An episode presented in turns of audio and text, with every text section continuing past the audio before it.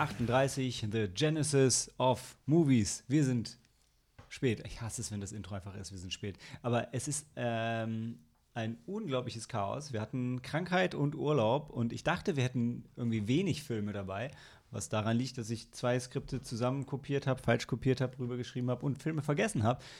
Aber wir haben tatsächlich jetzt acht Filme mit. Das heißt, wir haben wirklich genauso viele Filme, wie wir normalerweise in zwei Podcasts hätten. Aber wir haben sie in einem.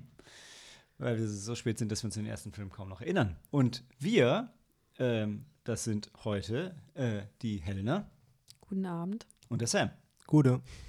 Und äh, ja, wir sind Sneaky Monday, der Podcast über die UV-Sneak in Frankfurt am Main im Metropolis. Immer dann, wenn es eine UV-Sneak in Frankfurt am Main im Metropolis gibt, was im Moment nicht mehr jeden Montag ist, nach wie vor. Es fällt immer noch mal wieder aus. Ja.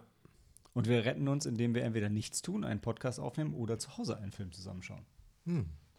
Und ähm, einer der Filme, die wir heute mitgebracht haben, ist tatsächlich auch einer solcher äh, Ersatzfilme. Denn die Filme, die wir mitgebracht haben, jetzt kommt es darauf an, ob ich meine Handschrift lesen kann, sind Nope von Jordan Peele, was schon ein bisschen länger her ist, dass wir den gesehen haben. Last Seen Alive, keine Ahnung von wem, aber mit Gerald Butler. Coherence, das war Sams Heimkino Sneak Ersatzfilm. Beast, wo Idris Alba einem Löwen ins Gesicht schlägt, einem CGI-Löwen. Äh, Orphan First Kill mit einem ganz tollen, einer ganz tollen deutschen Tagline, die ich euch später noch erzähle. Dann Paradise Highway, Ja. Mona Lisa and the Blood Moon und Smile. Oder wie in Deutsch heißt, Smile, siehst du es auch. Und wir haben noch viel mehr dumme deutsche Titel mitgebracht. Aber was wir auch mitgebracht haben, ist Bier. Cheers. Cheers. Ich habe ein Köstritzer, was wir irgendwann mal aus dem Kino mit nach Hause genommen haben. Nicht geklaut, wohlgemerkt, sondern äh, es ist übergeblieben bei unserem, wie heißt es? Herrengedeck? Männergedeck? Ich sag's jedes Mal falsch. Ich weiß nicht, wie es im Herrengedeck, ja. Herrengedeck? Herrengedeck. Genau. Das sind vier Bier zum Preis von äh, drei. Aber eigentlich Deal. ist das Herrengedeck doch, äh, Bier und Korn. ja. Ja. Aber es gibt kein Korn im Kino. Außer man bringt ihn mit. Ah, mm, Schmeckt wie Montag. Wie ein abgestandener Montag. Bei Helena und mir schmeckt's wie Nippon Connection. Dank Ja. Kirin. Nur Ichiban. leider nicht in der Frozen-Version. Ja, das stimmt. Aber bei der Nippon Connection muss man sagen, seit Jahren auch nicht mehr in der Frozen-Version, weil die zwei äh, in Deutschland äh, existierenden Kirin Frozen-Maschinen äh, Kirin kaputt sind. Also und irgendwie nicht repariert werden.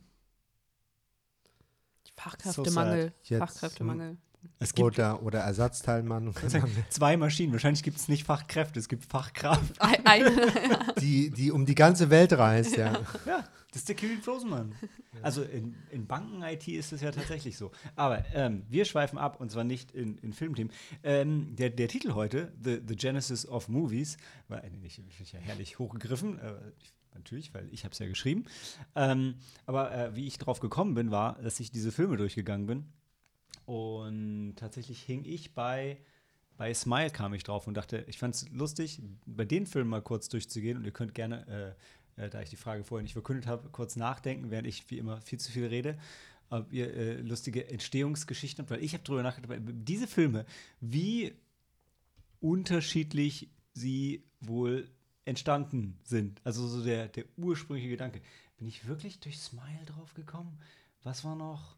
Naja, also, weil, wenn ich so denke, Nope, ja, Autorenfilm, das war halt Jordan Peele, der hat sich was überlegt. Ne, er sagt ja, er will keine, er macht keine Messages, sondern er macht Filme, über die man nachdenken soll, über die man reden soll. Erzählt halt Geschichten. Ja? Aber das ist halt ein Autorenfilm, da hat er da gesessen und hat sich was überlegt. Last Scene Alive, keine Ahnung, was sie sich gedacht haben. Wir haben gesagt, wir haben 5 Euro, wir wollen irgendeinen Actionfilm machen. Wir können uns Gerard Butler leisten, aber keinen Drehbuchautoren. Okay. Oder, weil ich meine, was war die, was war die, was war die Genesis von Last Scene Live? Wie, wie, warum? Helena, du warst mit dabei. Du Ja, denkst doch auch gerade nach. Was? Ich meine, da war kein Anspruch und auch keine Vision. Aber irgendwer muss ja gesagt haben, ey, das machen wir jetzt. Ja, ähm, Gerard Butler oder Gerald. Da, ich ich habe mich tatsächlich ge- während des, Gerard. Heißt ne? das Gerard oder Gerald? Das war die Frage, die mich während des Films beschäftigt hat. Ah, ja, das und so generell unser Leben und warum. Nee, jetzt weiß ich wieder. Äh, ich bin drauf gekommen bei Smile, weil ich glaube, Smile ist so ein, so, ein, so ein Horrorfilm, der mit einer simplen Idee gestartet hat. Uh, ja, irgendwie creepy, wenn Leute lächeln, aber eigentlich böse sind. Und ich glaube, dann kam der Rest. Also halt, da stand halt eine, eine Idee am Anfang. Hab Also ich- wie die Idee von Gerard Butler, der Menschen verprügelt. Aber er verprügelt ja kaum Leute in dem Film. Das ist ja das. Psst. Also, der Film ist mittlerweile raus aus dem Kino und wir waren total fasziniert, weil wir drin waren und ich weiß, Helenas Kommentar war, warum zeigen die den in der Sneak, so ein Film kommt doch nie ins Kino. Und auf dem Weg nach draußen schon haben wir das Plakat gesehen und dann danach kam, der war sogar Film des, der Woche, des Monats, also der ist richtig, also der war direkt in der ersten Woche Film der Woche für 5 Euro. das passiert aber auch mit großen Filmen. Aber ich werde sagen, die haben auch noch Marketing dafür gemacht, irre. Ich, ich weiß nicht, was die Idee hinter Beast war. Also ich meine, die Idee war, yay, Idris Alba ist ein, also war das, ist es ein Idris Alba-Vehikel gewesen? Ja, ist auf jeden Fall der, der, er und äh, Charlotte Coplay, muss ich sagen. Also das sind die, die treibenden Figuren des Films und du schaust dir den Film auch wirklich nur wegen Idris, äh, Idris oder Idris Elba? Diese Frage hat mich, äh, hat, Auch, wie es ja. geschaut hat, nicht beschäftigt. ja. Ja, ich meine, Mo Mona Lisa and the Blood Moon ist auch ein Autorenfilm, würde ich sagen. Ja, ja. Ja. ja. Habt ihr die anderen beiden Filme von ihr eigentlich gesehen?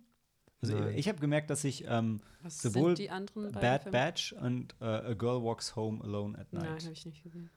Also der, der erste so ein, also so ein iranisches Indie-Ding und der zweite eine ziemlich abgefahrene Netflix-Produktion, die auch Spaß macht. Aber äh, als ich mich, also als mir aufgefallen ist, dass ich war leider nicht mit in Mona Lisa and the Blood Moon, aber als ich mich, also als mir aufgefallen ist äh, beim Skriptschreiben, dass von ihr auch Bad Batch ist, habe ich die, ver verstanden, wie ihr zwei über den Film geredet habt, im Kontrast zu der Story vom Film und gemerkt, ja, okay, das äh, da ist, da, ich will nicht sagen, dass da eine Diskrepanz ist, aber das wirkt auf dem Papier bei ihr halt sehr anders wie das, was dann auf der Leinwand ist, ja. wollte ich sagen.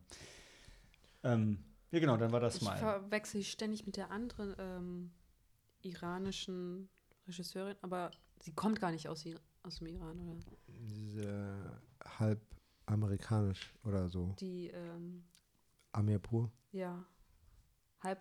American? Iranian. Und ich das? verwechsel immer, immer mit der Regisseurin, die auch Voices gemacht hat, den wir auch in der Sneak gesehen haben, mit Ryan Reynolds. Und äh, sie hat Aber- nämlich auch F- äh, Huhn mit Pflaumen ähm, gemacht. aber Ding- Voice ist nicht Spanisch? Nee. Nee? Voices mit Ryan Reynolds, der halt äh, dann, dann seine Tiere sprechen und dann geht und dann sterben irgendwann seine Freundinnen und Was ihre Köpfe Dr. befinden Doolittle sich. mit Ryan Reynolds. Ja, und die, die Köpfe von seinen Ex-Freundinnen, die Ah, zufällig oh, der sterben, war so gut, der war so befinden gut. sich dann in Den, seinem den habe ich, Kühlschrank. den hab ich immer verwechselt mit diesem, ähm, ah, mit diesem, mit diesem AI-Film, den, den du mochtest, der auf meiner Bucketlist war, mit, mit, mit äh, Schauspielern. Entweder Black Widow oder der anderen. Ich verwechsel die zwei doch immer. Boah, das, jetzt müsst ihr mich schon gut kennen, um drauf zu kommen, welchen Film ich meine. Komm. Der, wo er sich in die AI verliebt. Her. Her, genau. Ah, ja. Ich verwechsel Voices immer mit Her. Ich weiß nicht wieso. Und eben, noch, noch viel witziger, aber auch nur in meinem Kopf ist, als du sagtest, ähm, Voices, ich sagte, ist das nicht der spanische Film? Wo ich dann sage, nee, stimmt, der spanische Film war ähm, The Call, aber The Call ist ein koreanischer Film, auf den wir heute später auch noch zu sprechen kommen. Das macht in meinem Kopf alles Sinn. Auf jeden Fall meine ich die Regisseurin von Persepolis. Und Persepolis sagt euch bestimmt was. Das ist nämlich Ja, auch so, ja. Die Animation, ja. Genau, und sie ist halb, halb Iranerin und Französin, glaube ich. Sie Mhm. ist, ähm, ja. Und ich verwechsel die beiden irgendwie immer. Ich weiß nicht warum. Weil sie beide auch Autoren Kino Hm. machen. Ja. Und um auf Genesis of Movies zurückzukommen, meine Lieblingsgeschichte dabei ist der Aliens-Pitch von James Cameron, den ich sogar in diesem Podcast schon zwölfmal gesagt habe, wo er im Studio von Fox war und Alien an die Tafel geschrieben hat und dann einfach ein S dahinter gemacht und in all ihren Köpfen puh, wurde das S sofort zu Dollarzeichen und genauso ist es gekommen. Also so, das, das ist die Genesis von dem Film. So, so muss es sein. Mhm. Irgendwer von euch eine super äh, lustige Entstehungsgeschichte zum Film? Nee, ich hätte gesagt, apropos Aliens, aber Ja? Alien? Giga? Du zeigst auf dein Skript. ja. Ach so, Nope, ja, wegen Ha. Aliens. Ha. Aber ja, also, weil wollt, wir einfach ah, du wolltest Überleitung machen und sagst, komm, lass uns weitermachen, Malte. Mir knackt, es ist schon Viertel nach neun und wir haben acht Filme. Hallo, hör auf zu labern. Mir Äh, fällt halt sonst nichts ein, aber ihr könnt ja Nicht gerne noch Wes. Craven, der durch seine Albträume zu Nightmare on Elm Street inspiriert wurde. Mhm. Und war nicht, nicht äh, äh, ähm, hier, Carpenter hatte er nicht Halloween auch gemacht?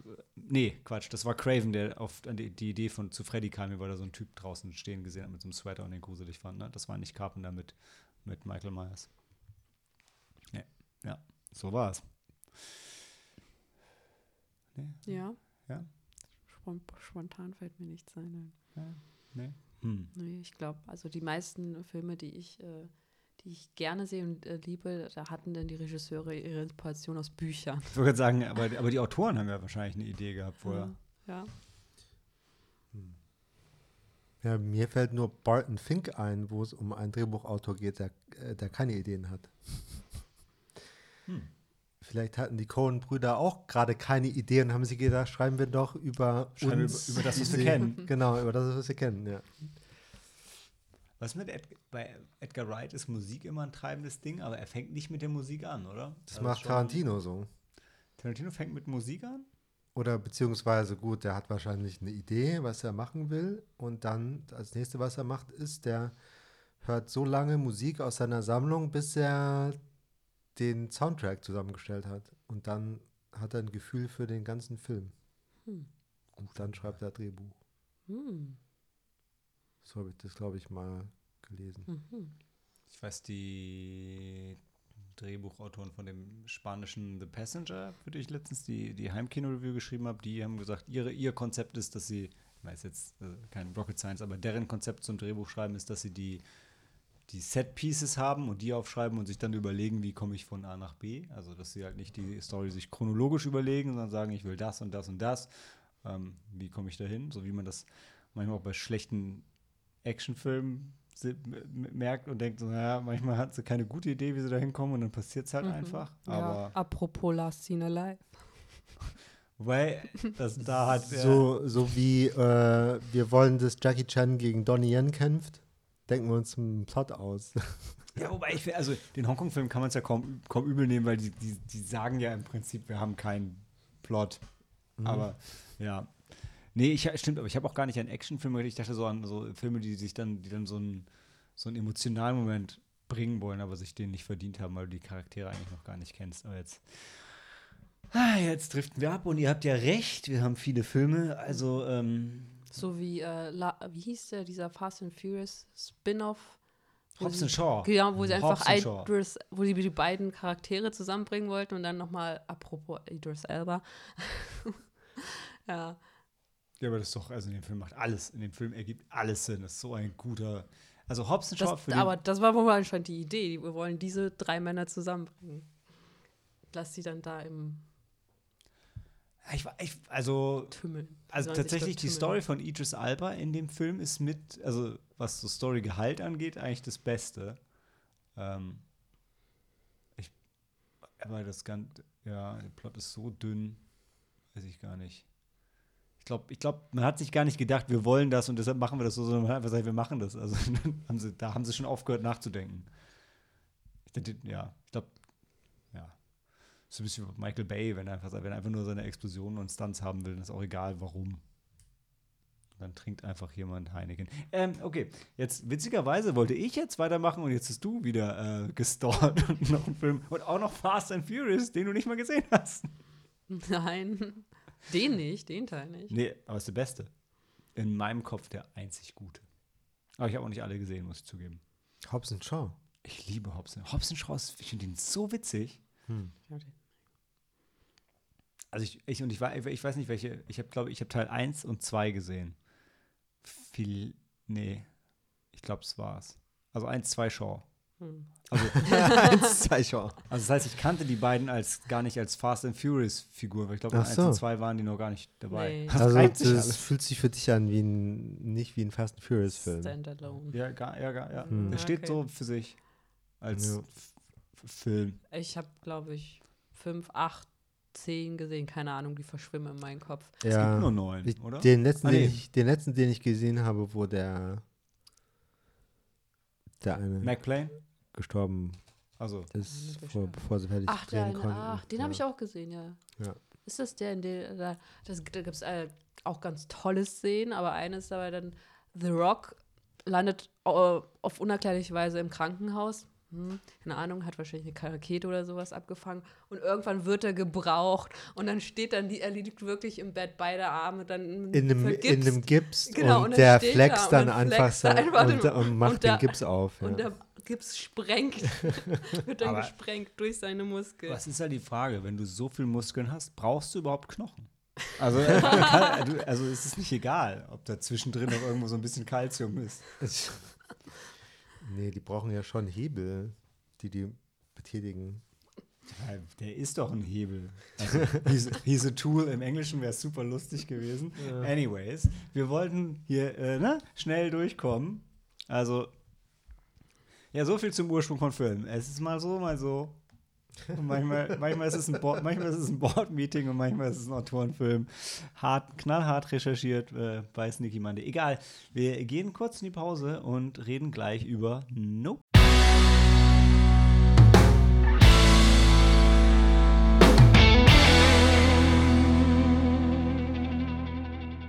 Nope ist der, ich wollte sagen, dritte Film von Jordan Peele. Stimmt das? ja, Krass. Erst so wenig, der dritte Film. ja. oder? Und schon, also fühlt sich für mich schon an, äh, für mich ist es so eine feste Instanz äh, im, äh, im Horrorgenre, aber er hat ja auch, ähm, er ist, was er ist, Stand-up-Comedian eigentlich auch, ne? So Oder Sketches Comedian. macht Sketche, er. ja. Äh, Key and Peel. Was ich damit sagen will, ähm, das ist ähm, tatsächlich äh, äh, gut für Nope zu wissen. Jordan Peele ist witzig, also er kann witzig sein und ähm, Nope ist streckenweise auch sehr witzig.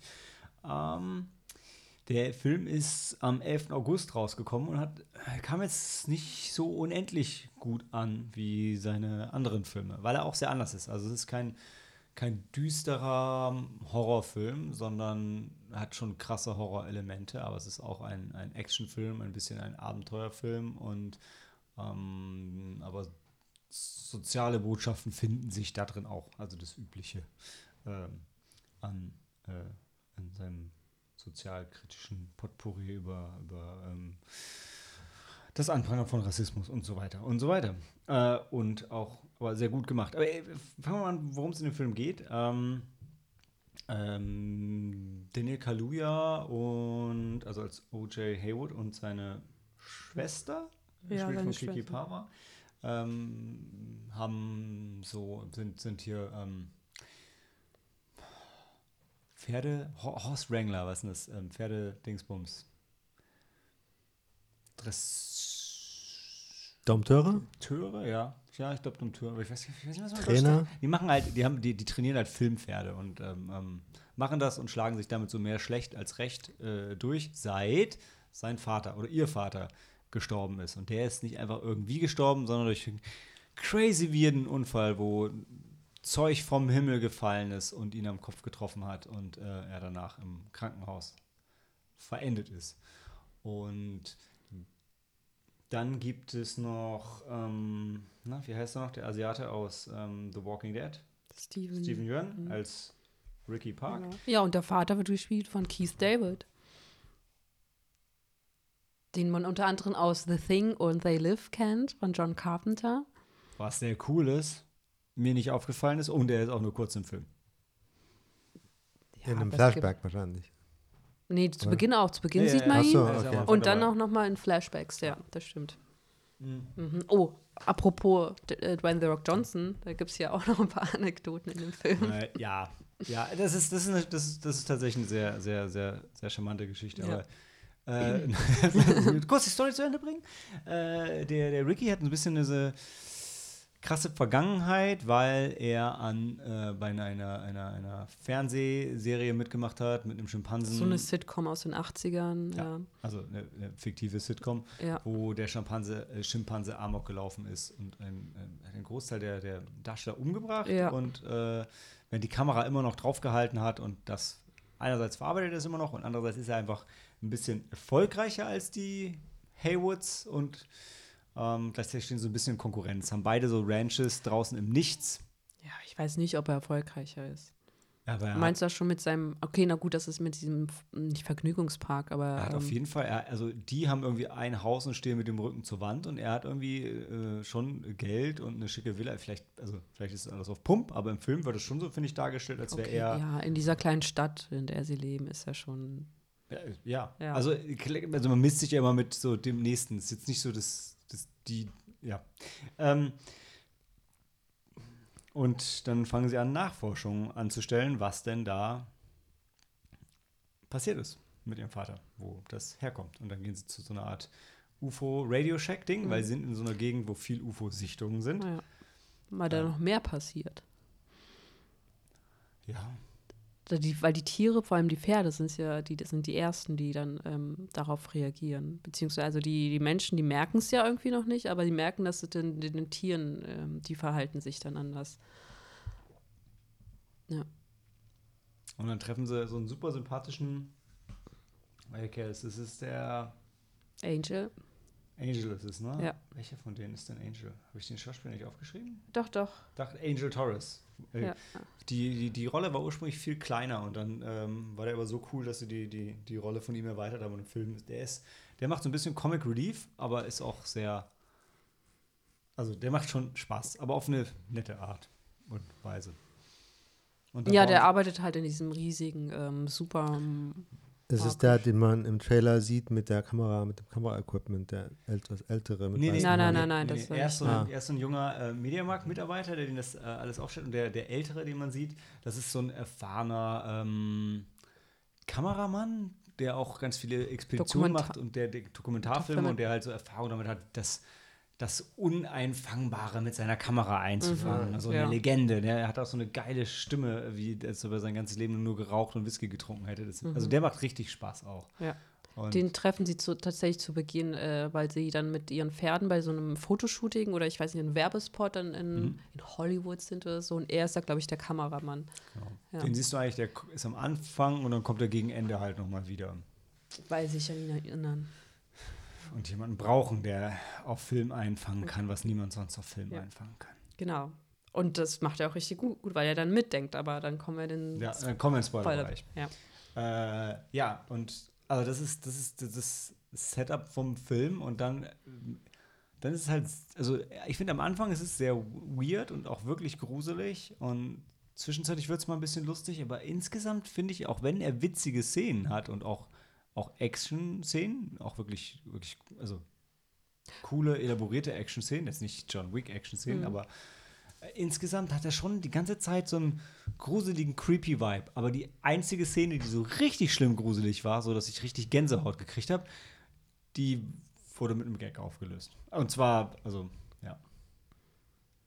Weiß ich nicht. Also wir können, hast, hast du erzählt, hast du erzählt, dass es halt wirklich so in einer, ähm, also das Haus steht ja mitten in so einer, nicht in einer Wüste, aber auf jeden Fall in so einer Einöde, also drumherum ist In, ja einem, irgendwie in nicht. einem Tal, ja, ne, Ja. komplett eingeschlossen von, von Bergen. Also Ja, man, wenn, wenn, wenn ihr den Trailer gesehen habt, das ist wo, also Mhm. da, dieses Gelände, wo nichts ist, da ist deren Hütte und sonst nichts. Ansonsten, ja. Und Ja. das ist schon sehr, ähm, ja, ein bisschen angsteinflößend. Beängstigend, ja. Ja. Und es gibt ein paar echt coole, also es gibt einen richtig, äh, es gibt mehrere richtig coole Twists im Film, finde ich. Und so nicht so M. Night Shyamalan-Twists, sondern einfach so, scheiße, das war die ganze Zeit und ich habe es nicht gemerkt. Ach und, ach, und das war das. Also schon clever, ohne dass es jetzt die Story auf links drehen würde. Also das ist beim zweiten Mal immer noch genauso cool wie beim ersten Mal, ähm, wenn nicht sogar cooler. Ich freue mich drauf, den Film nochmal zu sehen mit dem, mit dem Wissen, was ich jetzt habe. Ähm, aber ja, also es ist halt ein bisschen blöd. Ich habe den Vergleich in meiner Review selber gemacht und ein bisschen spoils was, wenn auch dann wieder doch nicht. Aber den Film mit Tremors, Schrägstrich im Land der Raketenwürmer zu vergleichen, ist gar nicht so verkehrt, ähm, weil es gibt eine Bedrohung, die man nicht, nicht sieht, äh, aber die da ist. Und es ist schon auch ein Abenteuerfilm. Ähm, ja.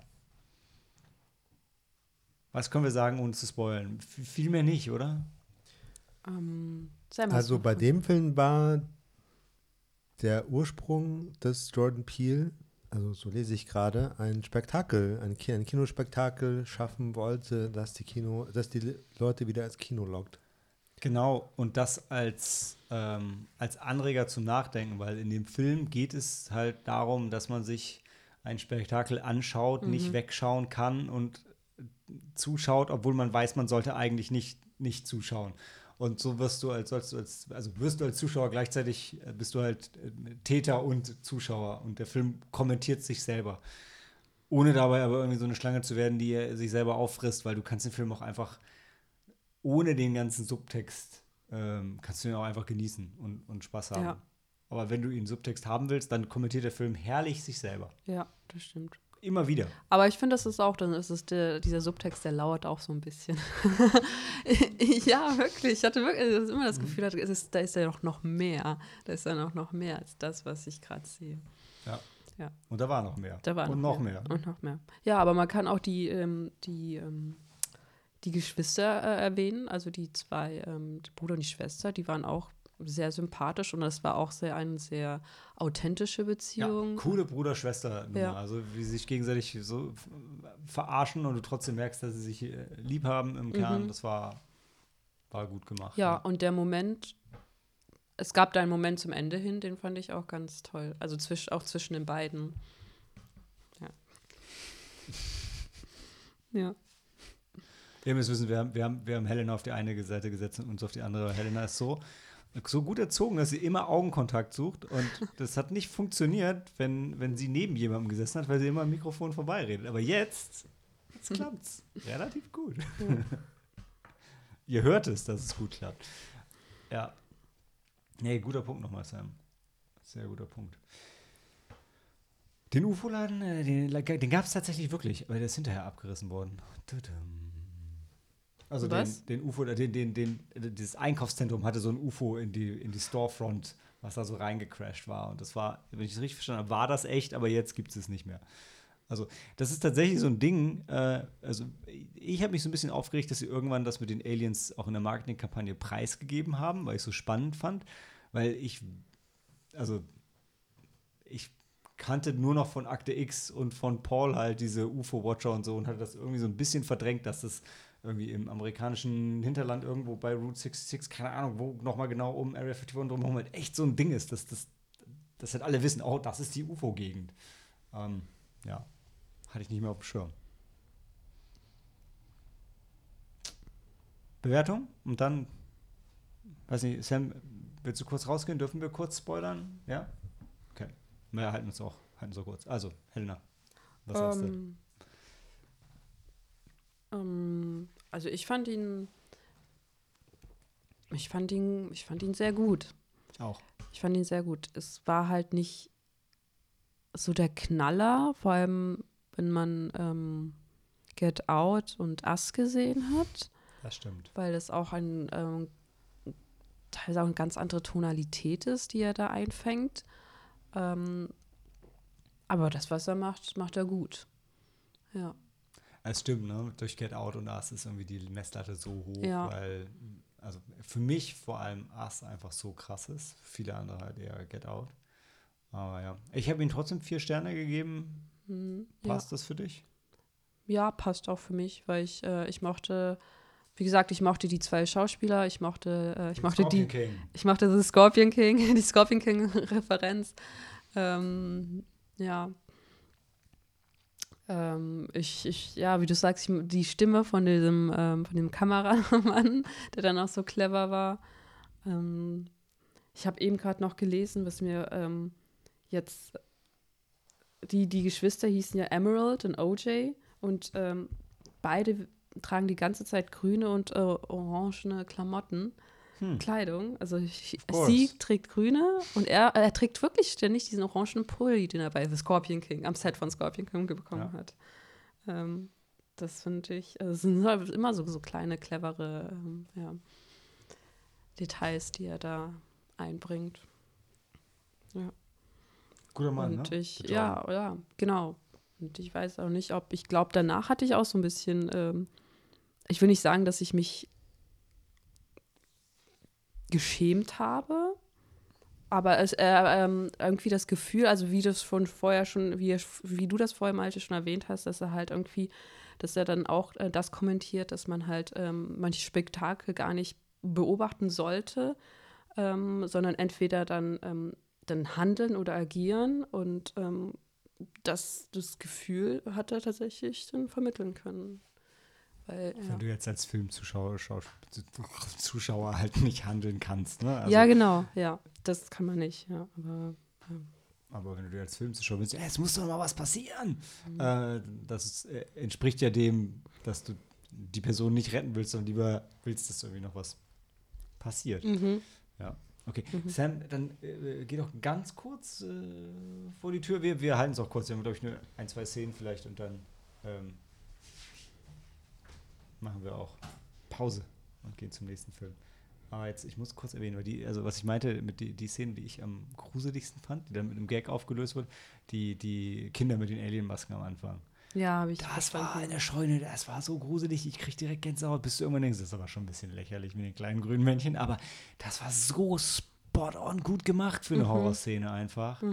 Vor allem, weil es so früh im Film kam, weil Jordan Peele und man wusste nicht mehr wirklich, ob es Alien waren damals und dann, und dann sind die auf einmal schon da. Ich, so, ich kann nicht jetzt, ich kann nicht, kann nicht einfach sofort so da sein. Aber das hat mich voll gekriegt. Mhm. Ja, mich auch, mich auch. Ich habe mich auch, äh, ich war auch erschrocken und ähm, ja, hat er sehr gut gemacht. Technisch gesehen und auch dann, wann es kam, es war Ja, wirklich, Wenn er irgendwann einen mal einen schlechten Horrorfilm macht, dann macht er einen richtig guten schlechten Ja, Horrorfilm. genau, ja, ja. Nee, das bin ich bei dir. Ja. Aber der krasseste Real-Film ist doch, also die Wolken, die sich nicht bewegen, oder? Äh, Nicht, weil nicht das fandest, fandest du, dass es so krass Ich ist? krieg was jetzt krass schon es Gänsehaut ist? wieder. Wenn sie sagen, ja, stimmt, ich hab's die ganze Zeit gesehen. Okay. Das ist schon Ja, ja, ja, vielleicht. Ich glaube, dass für mich war es dann tatsächlich schon, dass es halt erst, ähm, also Achtung, es wir Spoiler, Mhm. aber dass es halt halt ähm, das, das UFO, Mhm. Ähm, dass es dann dann doch halt ähm, organisch war, also dass es dann doch ein, eine Art Lebewesen war. Das war für mich dann, ähm, das war für mich überraschend. Und man hat es ja von Anfang an auch schon gezeigt, äh, gekriegt. Also man hat es ja gesehen, aber man hat es nicht so Im wahrgenommen. Intro schon. Ja.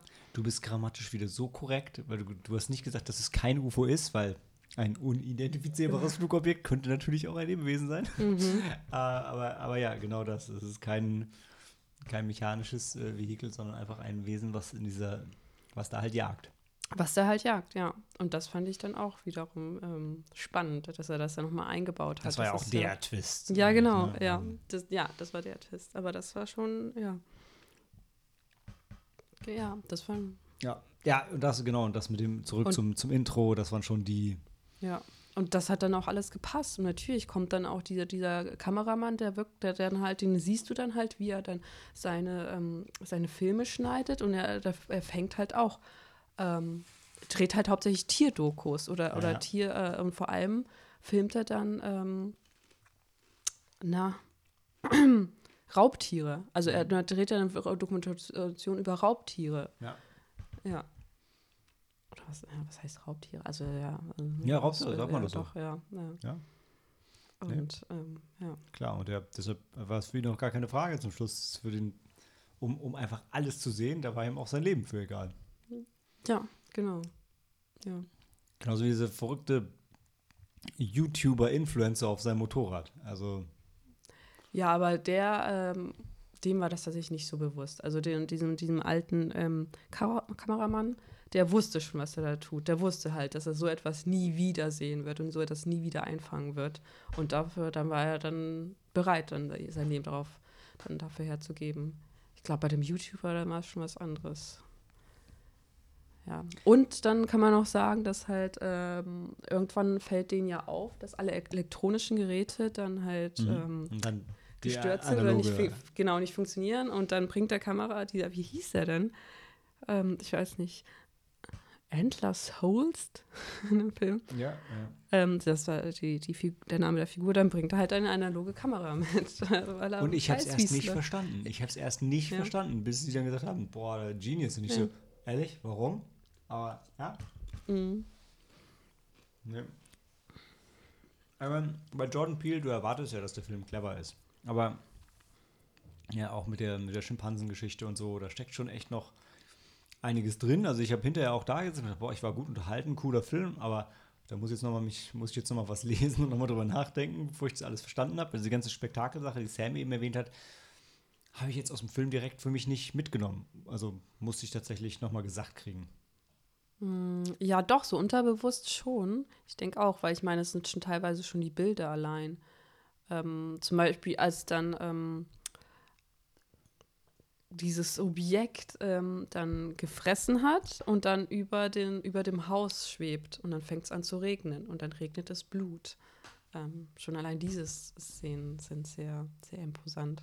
Ja, ja, also du brauchst mir nicht, also das Film imposant war keine Frage. Und wenn du selber sagst, ja, unterbewusst schon, sag ich, ja, hast du aber genau, was ich sage. Mir musste noch mal jemand das sagen, weil, un, also nur weil das unterbewusst, unterbewusst heißt ja, dass du es nicht wirklich verstanden hast. Du hast es, du hast Man gemerkt, hat schon, dass da was ist, ja, genau, man merkt schon, dass da was ist. Man merkt, dass was ist, aber ähm, man ist teilweise doch ein bisschen dann, also ich war es, abgelenkt, weil du dann denkst, dann bist du schon sehr, äh, sehr, sagt, ja. sehr fokussiert dann auf ähm, das, was gezeigt wird und auf halt auf diese, diese UFO-Geschichte. und dann nochmal ne, 130 Minuten. Also der Film ist richtig lang, aber fühlt sich nicht lang an. Also du merkst im Nachhinein halt so, boah, der hat aber schon viel erzählt. Aber ich finde, während ich den geguckt habe, ging das für mich so Schlag auf Schlag auf Schlag.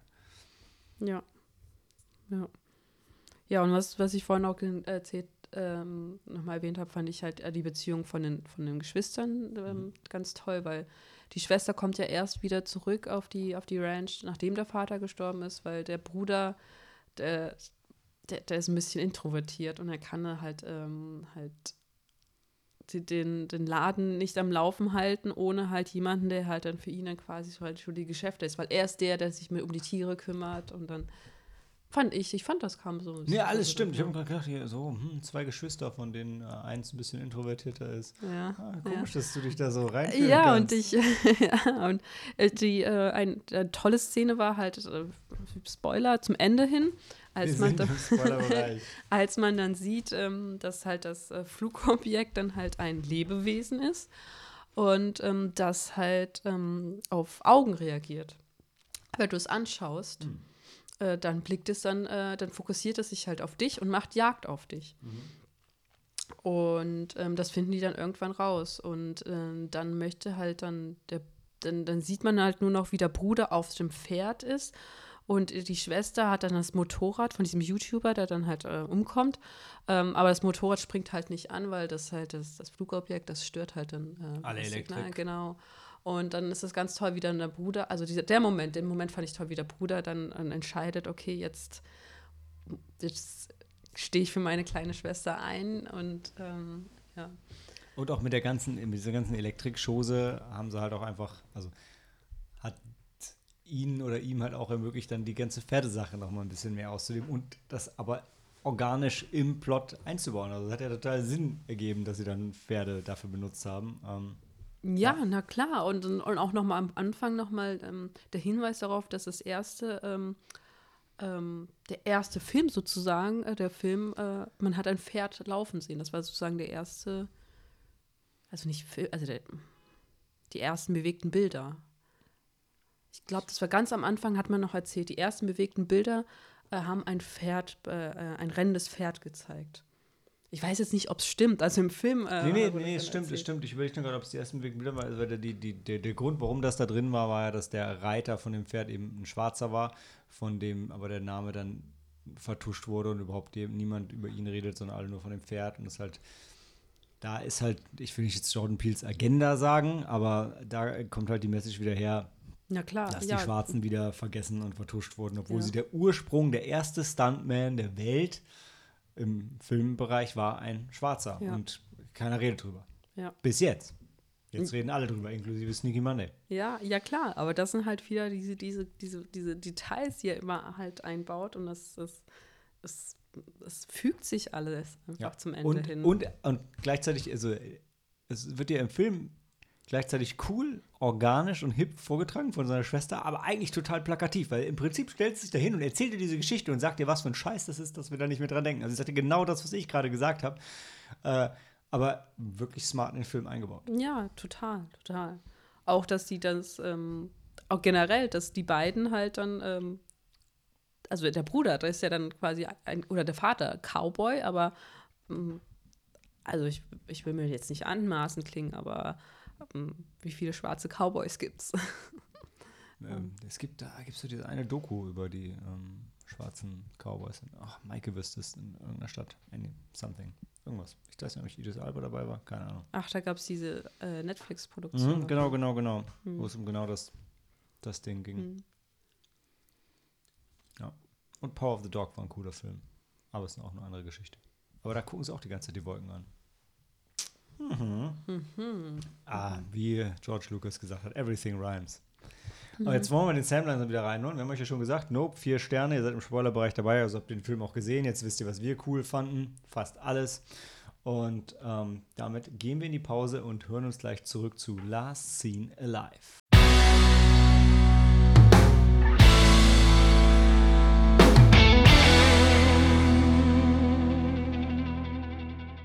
Hat auch keine Tagline. Anyways, Last Scene Alive, in Deutschland bekannt als Chase, ist der neue Film von Brian Goodman. Ich habe aufgeschrieben, er hat auch noch Black Butterfly gemacht. Was ist Black Butterfly? Warum habe ich das aufgeschrieben? Kennt das irgendjemand? Sagt euch das was? Mir sagt's nichts. Das So. ist der andere Film von Brian. Das ist der Goodman. andere Film von Brian Goodman, der wahrscheinlich ähnlich qualitativ hochwertig ist wie dieser Film mit einem durchschnittlichen Critical-Score von 13% auf Rotten Tomatoes. Das ist mal ein Knaller. Ist am 11. August angelaufen und wie wir schon gesagt haben, überraschend für uns ist der überhaupt irgendwo angelaufen. Ähm, äh, Helena, du wolltest uns erzählen, worum es geht. Ähm, Während ich Bier trinke. Sam hat glücklicherweise für ihn an dem Abend keine Zeit gehabt, während Helena und ich zu zweit diesen Film genossen haben und Ja. darüber nachgedacht haben, was wir mit unserem Leben machen. ähm, ja, so wie Gerard Butler und seine, seine Frau, die sich auf dem Weg zu äh, seinen Schwiegereltern befinden. Und wir merken schnell, oh, es kriselt in der Ehe zwischen Gerard und ähm, seiner Frau. Ähm, Den Spans. den Fans. Zwischen Will und Lisa. Will und Lisa. Hm. Ja, und dann ähm, auf jeden Fall machen sie dann eine Tankstelle. Was heißt auf jeden Fall? Naja, oder zufällig halten sie an einer Tankstelle. Nee, es ist tatsächlich so ein Ding, ne? Weil die sind schon kurz bevor, sie sind schon fast da und dann will er unbedingt noch anhalten. Und als Zuschauerin weißt du überhaupt nicht, noch nicht, also ich wusste noch nicht so richtig, was soll weil das denn jetzt? Sie auszögern möchte. Ja, aber das war mir. Weil er fährt sie nämlich zu ihren Eltern, Genau. weil sie dort halt erstmal für eine Zeit lang äh, verweilen möchte, um halt dann ihre, ihre Gedanken Sie zu will eine sortieren. Auszeit haben. Ja. Aber das weiß Aber man zu dem Zeitpunkt halt alles noch nicht. Und es macht alles richtig wenig Sinn. Also du guckst und denkst so, was? Und da verschwindet sie dann, kommt nie mehr wieder, oder? Genau, was? dann ist Ah. sie da, da geht sie da mal auf die Toilette, holt sich ein Getränk und auf einmal und dann fährt dann ein riesiger LKW dann, vor- dann, dann an ihr vorbei und als er dann weg ist, der LKW, ist sie auch weg. Oh nein. Und ähm, dann, also, ja, dann, Und dann, und, und dann stellt sich raus, die Spider-Woman und klebt am Lastwagen. Nee, dann stellt sich raus, dass der Film ganz schön dumm Ja, ist. und dann, dann da läuft dann Gerard Butler erstmal ähm, minutenlang dann über den Parkplatz, dann, ähm, dann Er ruft ständig ihren Namen. Du hast und- schon, also der rastet wirklich von 0 auf Ja, 100 wirklich. sofort total aus. Ja. Bis er dann, dann ruft er die Polizei und will, stellt sofort eine, will sofort eine Vermisstenanzeige aufgeben und rastet aus und, die- und dann denkt so, ey, die ist noch keine 24 Stunden weg, aber der Polizist geht auch noch voll Die auf ihn ein. 24 Minuten weg. Ja, ist wirklich, ohne Scheiß, die ist irgendwie fünf Minuten weg. Ja. Und das ist aber okay für die. Also die machen das ja auch alles sofort. Die Poli Nein, erst nicht. Ähm. Äh, der Polizist, na ja, hm, warten Sie noch ein Momentchen. Warten Sie noch, warten Sie noch weitere 24 Minuten, dann, dann können Sie uns wieder anrufen. Weil, ja, genau, seine Frau ist dann verschwunden, dann ähm, fährt er dann zu seinen Schwiegereltern, dort ist sie nicht, dann, dann, und dann kontaktiert er wieder die Polizei und dann macht Also, er sich halt seinen auf die Schwiegereltern, Suche. Bei seinen Schwiegereltern musst du mal erwähnen, das ist total geil ist, weil er kommt da so aggressiv rein.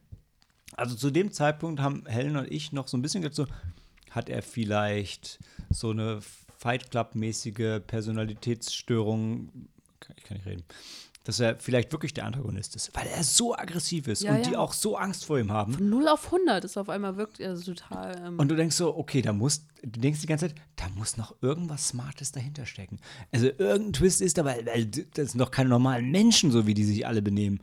Aber es stellte sich heraus, nee, es war alles ganz genau so fast, wie man das von Anfang an denkt. Nur noch ein bisschen dümmer. Ja. ja, und dann macht er sich allein auf die Suche nach seiner Frau.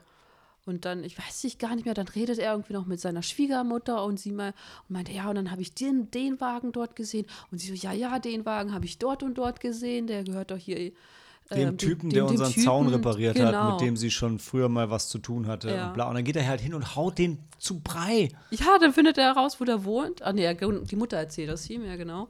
Ja, stimmt. Dann geht er hin und haut ihn dann zu Brei. Und, die, und dann, dann wird er so ein bisschen von der Polizei gesucht, aber Ja. auch nicht so richtig.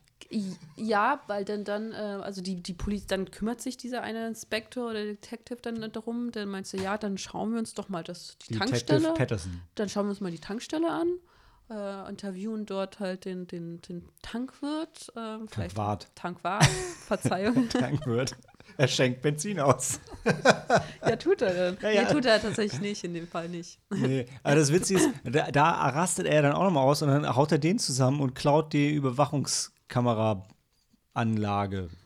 Bringt Weil- sie dann zur Polizei. Und die stöpseln die halt an und werten die dann sofort aus. Das ist Ja. so, da sitzt halt so ein Typ und wartet einfach drauf. So, so, so, so einen geklauten Riesenkasten dahin knallt und dann, okay, hier ist das Bild. Warten Sie, wir spulen mal vor.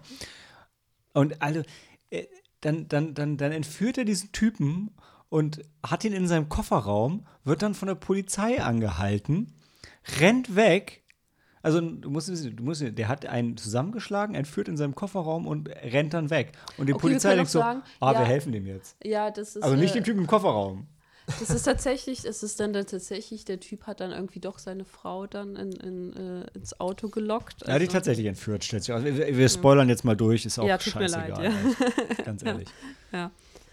Und dann, warte, und dann verläuft er sich im Wald und findet zufällig das Drogenkartell. Ja, ja, dann hat. Aber dann läuft er doch von der Polizei weg. Aber dann das kommt dann haben die doch Polizei. Filmwälder an sich. Da, da treffen sich Leute.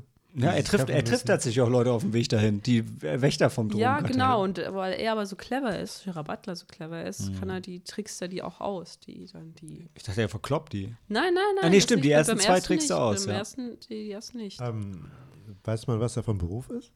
Er ist ja, Anwalt, Immobilienmakler. Immobilienmakler, Er genau. Immobilienmakler. Erfolgreicher Immobilienmakler. Okay. War er beim Militär vorher oder warum ist er so ein Das guter Actionheld? Nein, Er hat einfach nur eine, eine, eine klassisch hysterische Frau. Also wirklich, das, die, die, die klassische Krankheit der Hysterie, die es nicht gibt, hat sie. Es gibt nämlich so ein paar Flashbacks, da sieht man sie in ihrer schicken Villa an so einem See. Er repariert dann ab und an ihr, ihr Boot. Dann, ähm, dann sieht man sie noch in der riesigen Küche. Und dann kommt sie irgendwann und meint, ja, tut mir leid, ich, äh, ich, ich kann nicht mehr. Ähm, wir müssen eine Pause Ja. einlegen. Und ist sie nicht, ist sie fremdgegangen? Ich bin mir, ich bin mir gerade nicht sicher, Stimmt, ja. ob diese Plotlücken, ich glaube, sie ist fremdgegangen. ja. Und meine andere Frage ist, Nein, da, da, nein, sie hat, äh, sie hat dann wieder pausiert. Mhm. sie hat ihre Ehe wieder Ja. pausiert. Da ist sie halt einmal fremd gegangen und dann sind sie wieder zusammengekommen und jetzt braucht sie wieder eine Pause. ja, in der Pause ist ja auch nicht fremdgehen. Äh, aber äh, ähm, äh, in, in meinem Kopf ist jetzt schon ein bisschen her.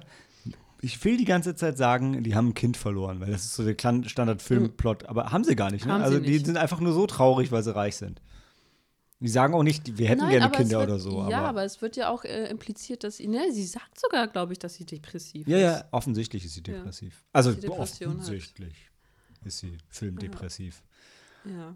Und es wird aber dann, wenn er diese Dro dieses Drogenkartell dann findet, es ist, also die ersten zwei Typen haben halt Maschinengewehre und die haut er so richtig um. Also Und- die, die er nicht ausgetrickst hat. Genau. Dann gehen sie in so ein, so ein, so ein, so ein Meth-Lab rein und da rennt er dann gefühlt eine halbe Stunde im Kreis, immer wieder an derselben Ecke vorbei, immer wieder im Kreis herum, im Kreis herum, im Kreis herum. Dann haut er noch zwei Typen zu Brei. Und es ist ein riesen Compound mit super vielen Leuten und dann sind auf einmal alle weg. Und kein, so riesig war es ja. ja, aber, aber es sind nur, erst stehen da mega viele Leute Wache und dann, wenn er rauskommt, dann interessiert sich keiner für ihn und alles sind nur noch so normale Familien und die gehen halt dann auch. Und ist alles cool. Denkst, er hat halt durch Zufall die einzigen vier aggressiven Typen als erstes getroffen und alle anderen sind so, ja, dann ist mir auch egal, ich gehe dann jetzt. Tschüss. Und dann, Vielleicht war es ihnen auch egal. und dann kommt noch der, dann kommt noch der, dann, kommt, dann kommt der Typ von der Tankstelle wieder und will ihn erpressen wegen seiner Frau und sagt, ich irgendwie so eine total absurde Summe, irgendwie ich will 100.000 Dollar. Und dann sagt er, die habe ich jetzt nicht bei mir, aber ich hole die. Sagt er, nein, ich will die aber jetzt.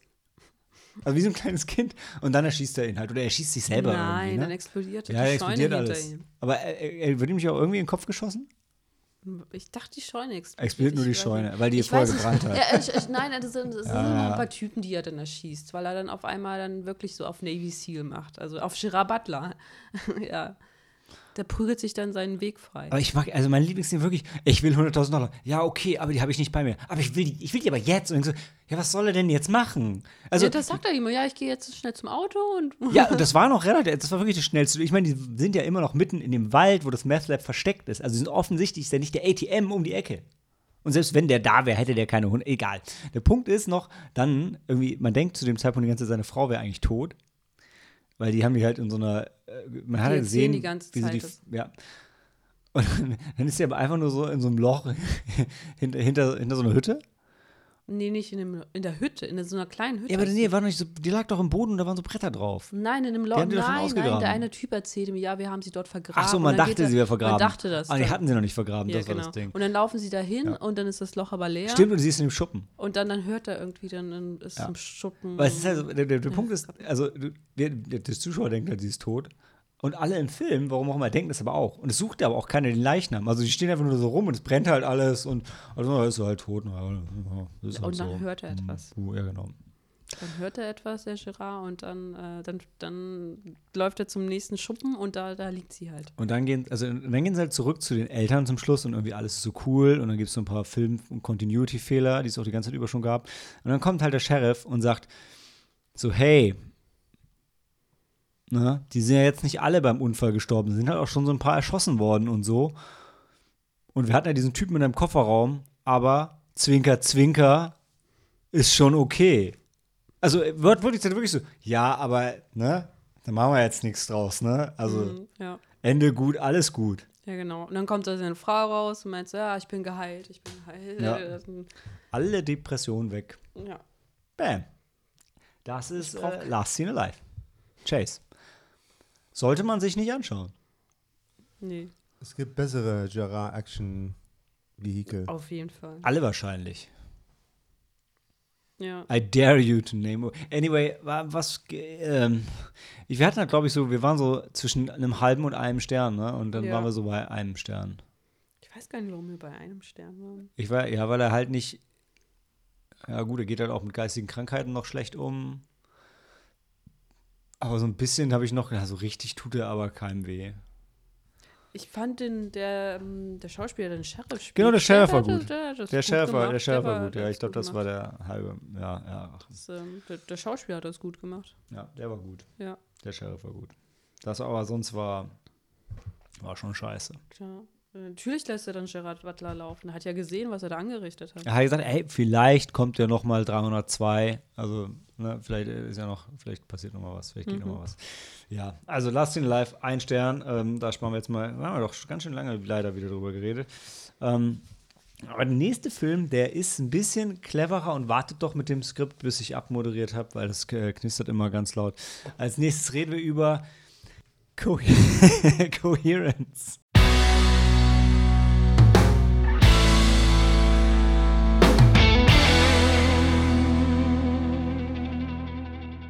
Nothing is random. Und wie Sam gesagt hat, in einem anderen Universum habt ihr eben nicht mit den Zetteln geraschelt. Denn wir reden jetzt über Coherence, die Heimkino-Sneak-Sneak-Ersatz, die Sam mitgebracht hat, von der ich vorher nicht wusste, dass sie existiert, bis auf, dass ich das Poster von Helenas Watchlist auf Letterbox kannte. Ähm, ist von 2014 und ich war so froh, es wäre einer der Filme, wo ich dachte, hey, wo lief der zuerst in Deutschland? Auf dem Fantasy Filmfest. Mhm. Ähm, kam insgesamt überall gut an. Und äh, ja, Sam, äh, ich glaube, ich bin gespannt. Man kann, glaube ich, man kann kurz zusammenfassen, wie der Film, äh, worum es in dem Film geht. Ja, also ähm, da wir vorher Maximum Overdrive gesehen haben, Hast du gedacht, du bringst einen guten Film mit? dachte ich, äh, mit demselben Prinzip äh, kann man auch was Besseres machen, dass nämlich ein Komet äh, in der Nähe der Erde vorbeifliegt. Oh mein Gott, ist komische das ein Dinge passieren. Konzept. Das ist, wie genial bist du denn? Ah, geil. Ah, jetzt, irgendwann, schade, jetzt haben wir ihn alle schon gesehen. Ich will das Double Feature machen mit, mit Coherence und Maximum Overdrive. Mega. Mann, Sam. Ah. Und äh, in dem Fall ähm, ist es eher mh, geht eher Richtung Primer. Jedenfalls äh, treffen sich ein paar Freunde zum Abendessen bei jemandem zu Hause. Mhm. Ähm, und der Film fängt an erstmal mit so, so Geplänkel, äh, Geschwätz und Beziehungsdrama und so. Und dann hast du Helena neben dir sitzen, Und die dir dann, sagt, ähm, Malte, achtet drauf, wie das Glas hingestellt wird oder so. Das ist total wichtig. Und ich so, was, was willst du mir sagen? Und dann gibt es halt einen Stromausfall, ne? Und dann, Mhm. äh, das ist natürlich immer ein bisschen so gruselig und manche, also alle reagieren so ein bisschen anders. Die einen sagen, ja, ich gehe mal Sicherung gucken und so und dann die, die ganze Straße ist dunkel und genau. Da gibt es dann nur ein Haus äh, am anderen Ende der Nachbarschaft, äh, wo auch Licht brennt, ja. Und dann ähm, entscheiden sich einige da mal vorbeizuschauen und ja kommen dann wieder und können nicht so richtig erklären, was sie dort gesehen haben. Und äh, mehr braucht man, glaube ich, zusammenfassend nicht zu sagen. Jedenfalls hat man am Ende so ein bisschen so ein Puzzle, wenn man noch ein Puzzle auflösen möchte, Mhm. um alles auseinanderzudröseln. Ähm, also, das ist ein sehr Low-Budget-Film, der fast ausschließlich improvisiert wurde. Das Drehbuch hatte nur 16 Seiten.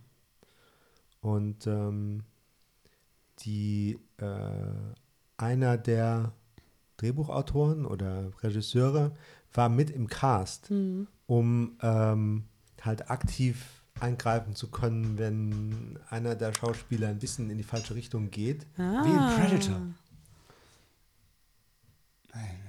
Ja? Okay. Ja, Shane Black. Ah, verstehe. Ach Ich so. dachte einfach, weil die, die, weil die kein Budget, äh, kein, kein Geld hatten. Deshalb hat er Nee, nee, also ähm, die einzelnen Schauspieler haben immer nur Stich, so ähm, ganz vage, also so wie du am Anfang ge gesagt hattest, äh, dass manche Leute überleben sich äh, Setpiece A und B und Mhm. überlegen, wie sie dann dahin, dahin kommen. Und so haben die Schauspieler halt äh, nur den So ein, so ein bisschen Drama-School-mäßig, ne? So, ja, das Den- ist deine Motivation, da willst du hin, mach. Genau, du musst irgendwann einen Ti- Tischtennisschläger er, äh, erwähnen, Action. Genau. Ja? Ähm, und ja, also das haben die nur den einen Schauspieler kannte ich vorher Ja, ich auch. aus Buffy, ist Mhm. der Xander. Mhm. Ähm, War Das, das war Nick, Nicholas, Nicholas Brand. Brandon, Ja. ja. Sagen, wir müssen den Namen immer wieder Und, sagen. ähm, ich zumindest. Die, also, das ist so ein kleiner Ensemble-Film. Das heißt, es ist von am Anfang gar nicht, am Anfang sind alle so gleich auf, der, auf derselben Stufe. Ne? So, den einen Schauspieler erkennt man vielleicht. Die eine Schauspielerin hatte ich auch irgendwo, das Gesicht kam mir bekannt vor. Mhm. Aber die ist halt auch auf den Postern und auf, dem, auf der Blu-ray-Cover. Mhm. Ja. Und das ist dann halt so ein bisschen, hinterher stellt sich raus, dass sie, der Plot entwickelt sich halt so, dass sie dann irgendwann die Hauptfigur, sich als Hauptfigur rausstellt. Das finde ich aber immer ganz schön eigentlich. Also wenn du Ja. wirklich, wenn so alle so auf einer Ebene sind. Und also kann, Ja, kann auch anstrengend sein. Also das, raus, das ja. muss man schon können als Regisseur. Ja, das stimmt. Genau. Und insofern haben die alle sehr organisch, die haben das gut improvisiert alles. Also das funktioniert gut. Kann man echt über den Film Und, reden, ähm, ohne ein bisschen was vom Twist zu sagen?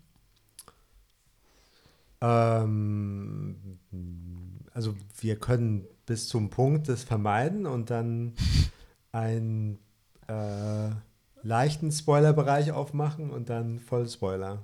Ja. Ähm, naja, jedenfalls ähm, äh, so am Ende bleibt beim Film vielleicht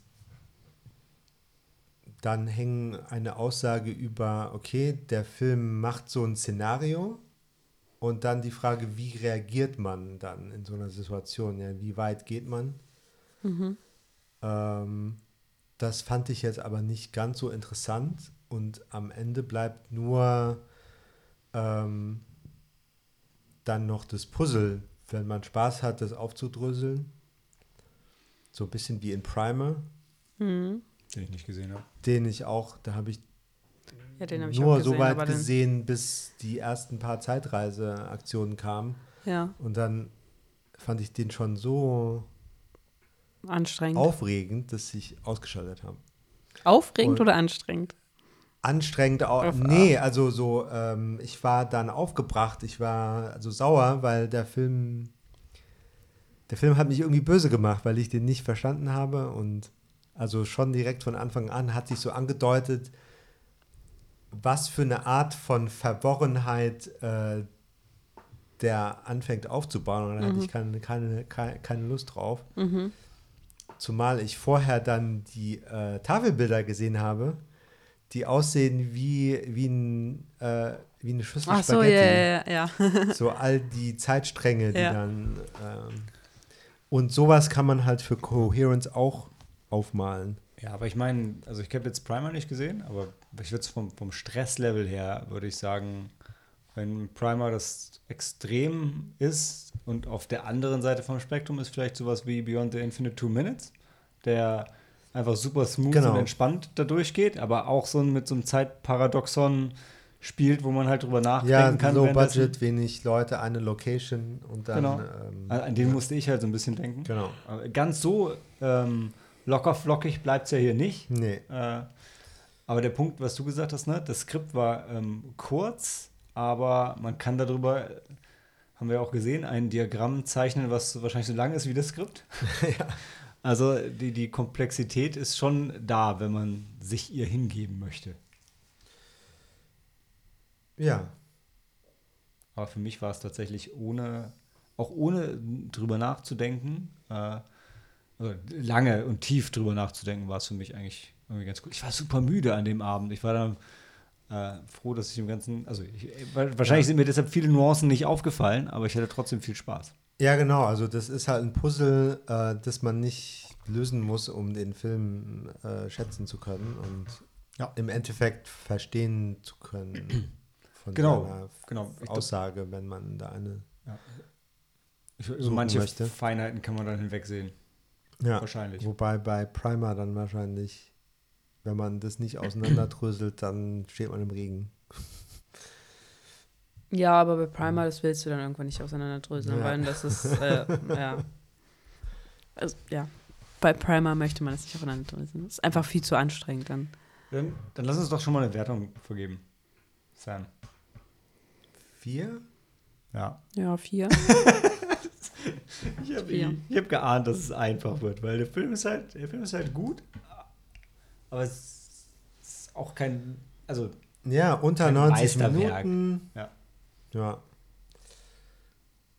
Ja. Kurzweilig. ja, total. Und aber, aber ähm, extrem befriedigend in sich, finde ich. Also du sitzt hinter da Ja. und dann kannst du noch drüber nachdenken, musst du aber auch. Kannst du einfach so mit deinem Ergebnis für dich rausgehen. Ja.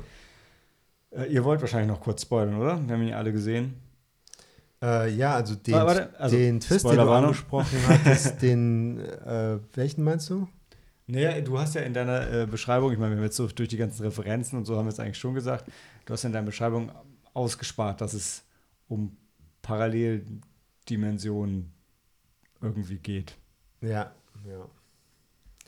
Bei dir, also nach deiner Beschreibung hätte man auch denken können, es ist einfach nur eine Cocktailparty, ein Strom fällt aus und ein paar laufen raus und verlaufen sich. Ja, genau. Also da äh, passieren Dinge, die man so in der unserer Realität nicht erleben würde. Ja. Und die Figuren treffen sich selber. Auch, ne? Also zumindest der, der ähm, hier Sender bringt sich doch selber um. Nee, er wird nur geschlagen. Ja, er, die, er prügelt Die, sich. halt die mit- prügeln sich, ja. ja. Die, Aber er hat, aber er hat doch selber angekündigt, wenn er sich selbst in einer anderen Welt treffen würde, würde er sich umbringen. ja, aber das Ja. macht er dann nicht. Vielleicht macht er es off-camera. Also ich, Eine Version. ja, nee, eine also ich Version habe macht hab das schon vielleicht. gedacht, dass er das gemacht hat. Aber für mich war das klar. Okay. Aber das ist, das ist glaube ich, genau der Punkt. Ich glaube schon, dass, dass man den Film durchaus unterschiedlich interpretieren kann. Ja, so in den Details kann man nochmal sagen, okay, welche Version trifft welche Version, wer Version A geht, Version B kommt zurück und so weiter und so fort. Ähm, ja. Und am Ende gibt es sie zweimal in dem einen Universum, das Tor ist wieder zu, oder? Das war meine, Ja, mein Takeaway. ja also äh, ich habe noch drüber nachgedacht hinterher und versucht aufzudröseln, weil das bleibt, das lässt der Film offen, was mit der Version in der Badewanne passiert. Für mich, ich habe gedacht, ja, die lebt noch und ist weg. Sonst hätte sie ja nicht schreiben können dann. Ihn Aber- anrufen. Ja, anrufen, okay. Ja. ja. Weil am Ende ähm, wird ja, also die Hauptfigur, Emily heißt sie, Mhm. Ähm, die ist dann in einer ähm, Welt, gibt es die dann zweimal, weil sie dann halt äh, unsere Emily sozusagen, der wir folgen, ähm, äh, möchte halt, äh, denkt halt, dass in der Welt, in der sie dann angekommen ist, dass da, dort wird sie halt dann glücklich, weil die andere Emily glücklich aussieht. Mhm. Und dann will sie ihren Platz einnehmen. Und dafür sieht es halt so aus, als ob sie sie die andere tötet. Und dann am Ende, als sie dann ähm, sie Aufwacht, ja. aufwacht und äh, die, Am die vermeintliche Das- Leiche, die sie halt in der Badewanne versteckt hat, die ist weg. Und dann trifft sie doch auf ihren verlobten Freund, Ehemann, ich weiß nicht. Und er wird dann angerufen, dann ist er ganz äh, erstaunt, weil dann sieht, er sieht, wer ihn anruft und dann blickt er sie doch auch ganz fra Oh. fragend äh, an. Das habe ich total Ja. verpasst. Hm. Und dann ist der Film vorbei. Cut, Und dann Genau. ist der Film vorbei. Ja. Ja, Cut to Black. Also das fliegt nochmal auf dann. Das dass weiß man nicht. zwei Versionen gibt. Das ist schon sehr wahrscheinlich. Also Ja. der Film sagt schon, Weiß nicht, vielleicht hat vielleicht hat vielleicht drückt das auch weg. ja oder vielleicht hat dann doch jemand anderes ihn Mhm. angerufen. Hm, nee, was war ihre Nummer? Und es gab ja auch dann, glaube ich, weiß nicht, irgendwie das noch zwei Handys. Also ich meine, da war schon so ein Zwei Ringe. zwei Ringe. Weil er das kommt dann nämlich genau. auf sie zu, meinst du, hier, ich habe deinen Ring im Bad gefunden, aber sie trägt ja dann den einen Ring, den Genau. Ring Mhm. schon. Also, ja. Also äh, zum Titel. Äh, wer möchte, kann ähm, versuchen nachzulesen über Wellenkohärenz in der Quantenphysik und sich überlegen, warum der Film so heißt. Ja. ja, Quantenphysik ist halt eh so ein Ding. Also oberflächlich klingt es erstmal total, total krass und einfach, aber fast wie Magie. Und Hm. ja, Punkt. Ja, eben, diese Quantenphänomene können wir bisher nur eben auf diesem super kleinen Maßstab beobachten. Und sobald wir auf unseren Maßstab kommen, äh, sehen wir halt nur die eine Re- Möglichkeit. Ähm, ja, und mein- der, der Film scheint halt dann ähm, zu sagen, dieser Komet führt dazu, dass die Quanten, dass äh, auf der Makroebene, dass die Makroebene sich so verhält wie die Quantenkohärenz.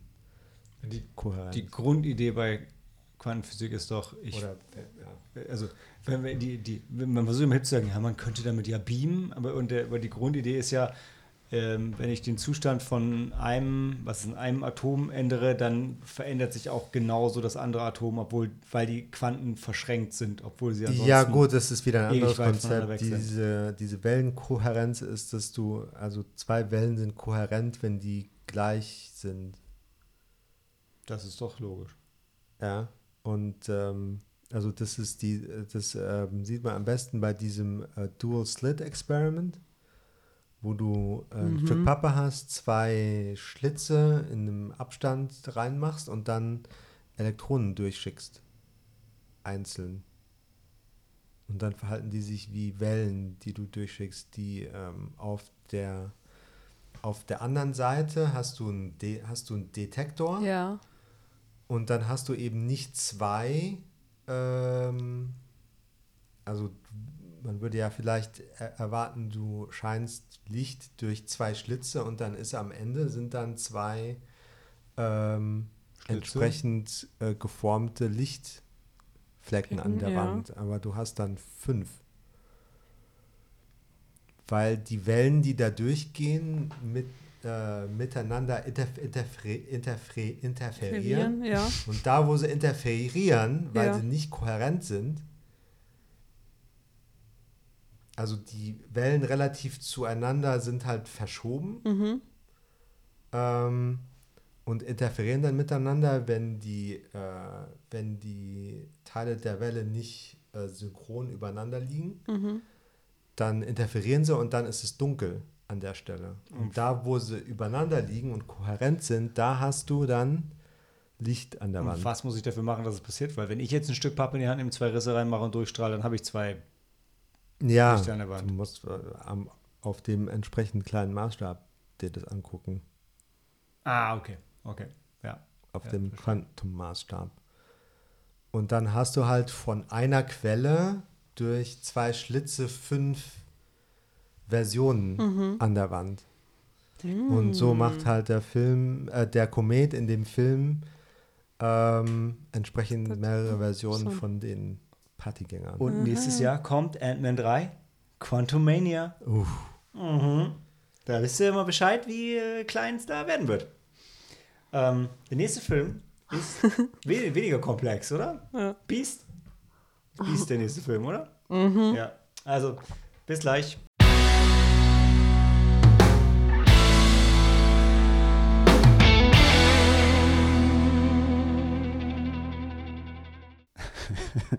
Sometimes the rustle in the bushes actually is a monster. Beast. Und in Deutsch Beast. Jäger ohne Gnade. Ich, weil ich meine, das ist schon, wie, wieso wird so viel, also so viel Gelaber, wenn es dann doch, also eigentlich ja um, um ein Tier geht, also kein Monster. Ja, und eigentlich ähm, sind die Monster doch normalerweise unterm Bett oder im Kleiderschrank. Aber da passt ja so ein Löwe nicht rein, ne? Außer ein kleiner. Ja. Ein Kuschellöwe. Ein kuscheliger kleiner Löwe. Äh, also Beast ist der Film von, von also, also Balthasar Komako ist schon geil. Der hat Two Guns gemacht, Two Guns. Das ist so ganz. Er lief, glaube ich, in der Sneak. Er hat auf jeden Fall noch einen Film mit ähm, einer Naturgewalt gemacht, das weiß ich. Charlie Theron. Wahrscheinlich, ja.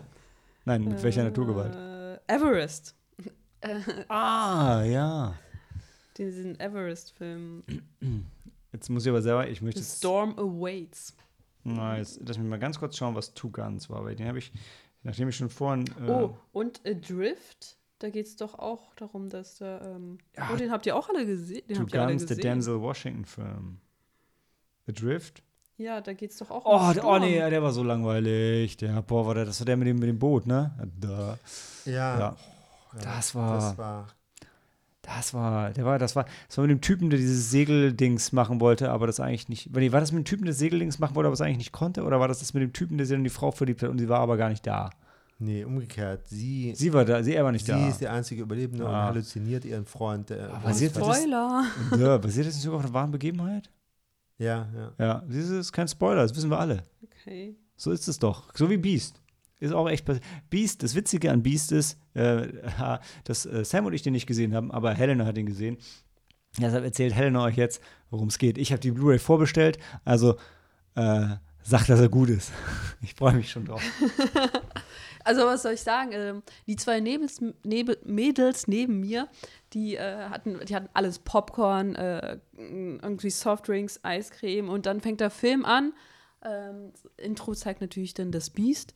Und dann kommt aber äh, Idris Elba und dann stehen sie auf und gehen. Und das habe ich dann nicht verstanden.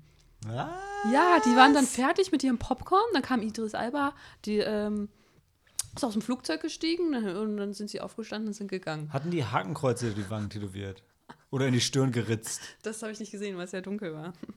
Das, das habe ich aber auch nicht verstanden. Das, Also, das ich, fand ich super also es, traurig. es gibt keine Entschuldigung dafür, aus dem Kino zu gehen, in dem Moment, wo Idris Alba auftaucht. ja, Punkt.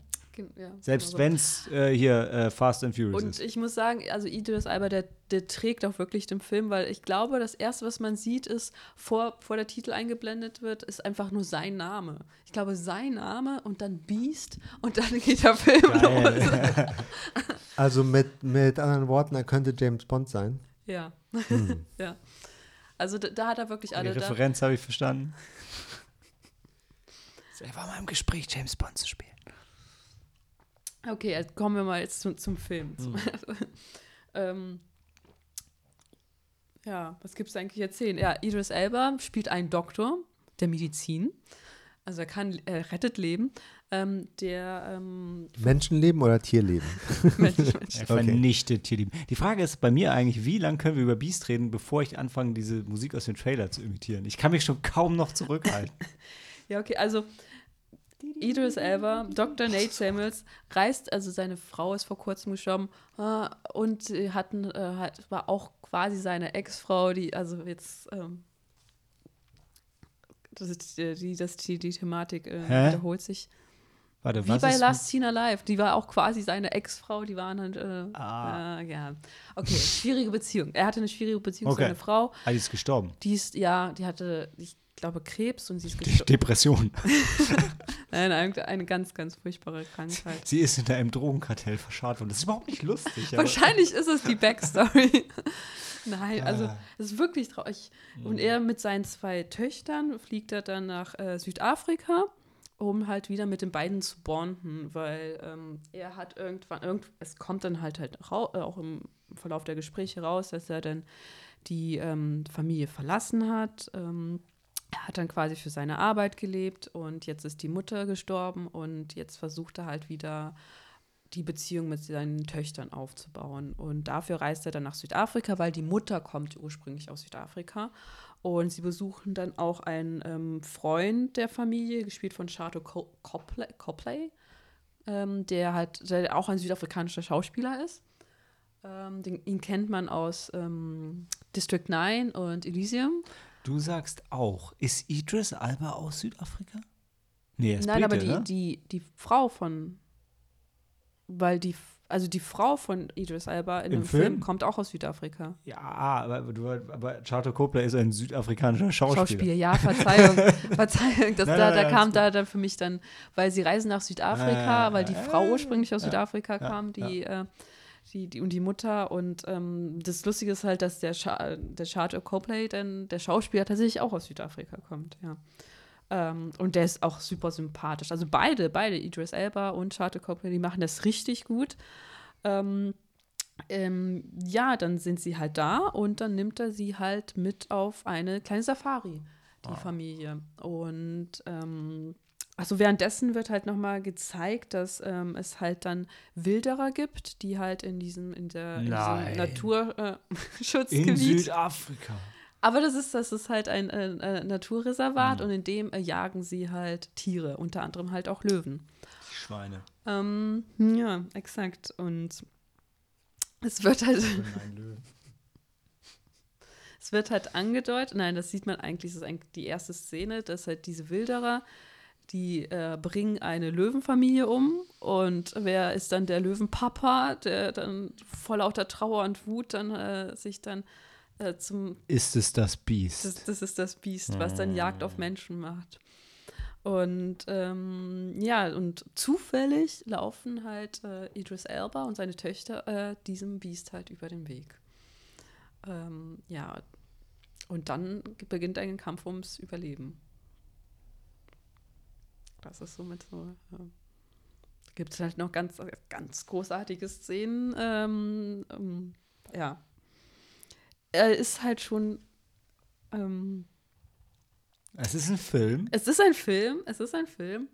Ja, wer ist der Apex Predator? Ähm, die Frage wird auch gestellt, tatsächlich, ja, wird auch gestellt. Man, ähm, zu Beginn äh, ähm, denkt man natürlich, das ist der Löwe. Idris Elba hält sich noch ein bisschen zurück. Ja. Ah, wer, wer wurde im Intro als erster genannt? Nicht der Löwe. Wir sollen sagen, also es ist halt, ähm, also die beiden Hauptdarsteller, die, die, also muss ich sagen, die männlichen Hauptdarsteller, die machen das richtig gut. Die, die Töchter sind halt so, ja, die sind halt da.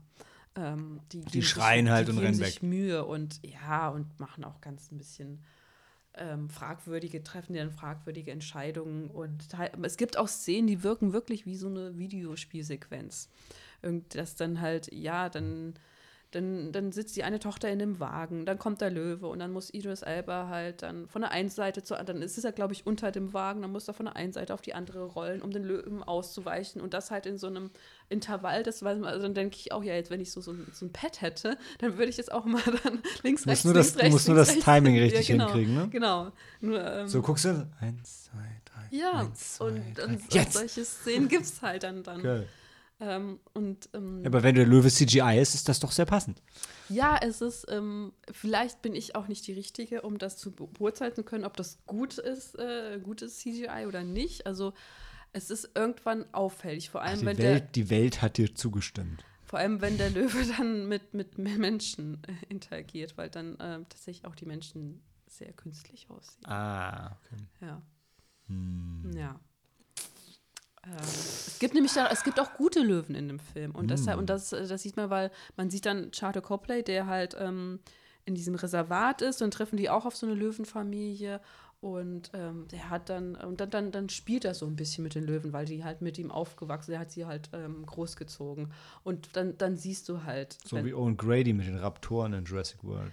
ja. Und die helfen dann Idris Elba irgendwann. Die, die, die, Oh, Helena die, lächelt die beruhigen dann das Biest und äh, Mm. machen, äh, Ah, mm. machen eine, eine Warte, Moment, Also- halt, einen halt, Stuhlkreis. Halt, halt, halt, halt. Wir sind noch nicht im Spoilerbereich also- und die Blu-ray kommt im November raus und ich möchte ihn gerne schauen. Sam. Alles, also, was der Film zeigt, das, hat, das führt auch irgendwo hin. Also muss ich schon sagen, das ist das, ist das sehr konsequent. Ja. Es gibt halt, wie gesagt, es gibt halt auch ein paar, ähm, ein paar Szenen, dann, dann, dann, dann muss man einfach lachen, weil die dann doch so ein bisschen. Ja, Lach, man lacht schon ein bisschen über den Film, nicht, in, nicht so mit dem Film. ja, man lacht, man lacht über dem Film. Und Mhm. ähm, ja, also ich meine, es gibt Charlotte Copley, der ist dann irgendwann auch, ähm, wird er von einem Löwen angefallen und ist verletzt. Und dann, dann hockt er da und dann meint, äh, dann sind das teilweise, er hat manchmal auch richtig, also diese eine, äh, ähm, die dann, dann spricht er einen Dialog mit Idris Elba, weil die dann die funken dann miteinander und dann ist es das schon ein bisschen richtig blöd, was er dann sagt. Aber auf der anderen Seite gibt es die beste Szene, ist tatsächlich auch mit Charlotte Copley und dem Löwen. Also am Ende dann das fast, also das, das möchte ich jetzt auch nicht verraten, aber das war so ein Moment, er und der Löwe der- und dann, was er dann auch ähm, sagt, dann ähm, die Figur von Charlotte Copley, das hat mich schon berührt, muss ich sagen. Das war, das hat das auf den Punkt gebracht. Das war sehr herzerwärmend, ja. Okay. Weil sonst, also sonst ist es schon ein bisschen klischeehaft, weil ähm, der Löwe, ähm, also der Löwe, erstens ist ein CGI-Löwe, zweitens ist es auch kein Tier. Also der ist schon sehr, wird schon sehr vermenschlicht. Also dann wird gezeigt, er verliert dann seine Familie und dann nimmt er Rache, dann ist er, dann, dann zeigt er auch wirklich menschliche Emotionen. Oh, aber, aber wir wissen ja alle aus Jaws 4, dass auch Haifische Rache nehmen. Auch sogar stellvertretend für andere Haifische haben sie noch einen Grudge, sogar gegen Verwandte von denen. Nee, ist auch nicht so. Okay, na gut. Also kann man gucken im Filmabend zusammen mit Beauty and the Beast und dann Ah. Elba and the Beast. Ja. Und dann Beautiful Mind. Ich hatte, muss ja doch, also äh, Be Be Beauty and the Beast, dann Beast und dann Beauty. Oder? Also ich habe äh, ich hab ihn tatsächlich dann auch mit Crawl verglichen, weil das ist halt Natürlich. so ein ähnliches. Seit und Crawl ist Apex Predator Ja. auch so ein Begriff bei uns. Und da ist dieser Film mit äh, Nicolas Cage, den wir mit Dan, den Ja. hat Dan mal Ja, mitgebracht. ja, ja. ne? Prey? Nee, Prey war der Nee. Predator. Wie hieß denn der? Aber hieß so ähnlich, oder? Hieß der nicht Prey? Nee. Auf dem Schiff. Mit, dem- mit, dem, mit dem Jaguar. ja, genau. Ich dachte, er hieß Prey. Okay, ähm, während Sam nachguckt, wie der Film hieß, erinnert dein Fazit. Ähm, also ähm, ich, ich hatte, also es gab auch einige Szenen wirklich, da, da bin ich zusammengezuckt. Da habe ich mich auch, also vor allem in der Nacht und wenn es dann, dann, dann raschelt und natürlich dann, dann, dann, hatte ich schon, dann war ich erschrocken. Ähm, aber dann wiederum gibt es halt wirklich so auch, auch die Dialoge, die, die die Töchter manchmal von sich geben, die sind so mm, wirklich recht hölzern und ähm, das war dann schon so ein bisschen grenzwertig, aber wie gesagt, die zwei männ äh, männlichen äh, Hauptfiguren, die machen das sehr toll und ähm, am Ende, äh, zum Ende hin hatte ich wirklich Spaß mit dem Film. Und du warst alleine im Kino. Ja, ja, ne? ich war Also, alleine im Kino. Ist jetzt nicht, dass du so ein Party hast. Sam, du kannst nicht nach, nach Film gehen, du hättest nach Zeit gehen sollen. Du, weil, weil ist das doch. ist nicht so wichtig. Aber da gab es auch ein CGI-Raubtier. Das war richtig Raubkatze. schlecht. Aber an dem Film war auch alles schlecht und trotzdem ich mega viel Spaß damit gehabt. Also der war. Aber ähm, ja, aber was, was sagst du sternetechnisch? Ähm, tatsächlich würde ich sternetechnisch, ah, da habe ich, glaube ich, sogar mit zweieinhalb, habe ich dem Film zweieinhalb gegeben. Vielleicht würde ich ihm jetzt auch drei geben, weil das ist, ja, er macht schon Spaß. Also es ist wirklich, es ist schon unterhaltsam. Ja. Aber drei ist schon. Äh, schon Und ich eine meine, und das ist ne? das, äh, und also du schaust dir den Film ja auch nur an, weil du sehen, Sehen möchtest. willst, wie Idris Elba einen Löwen, Löwen. ins Gesicht. Ja. Ja, und äh, er boxt ihn nicht nur, also nein, der, der, der tritt, der, der, der, der, der kabbelt sich dann mit dem Löwen, die, die, die rangeln dann, es passiert alles, alles. Alles, was man Alles, was du ja. haben willst. Dann, äh, ja, wirklich. Also, drei- also drei oder zwei? Wo sind wir jetzt? Mm. Also rein auf der rein als Film würde ich zweieinhalb geben.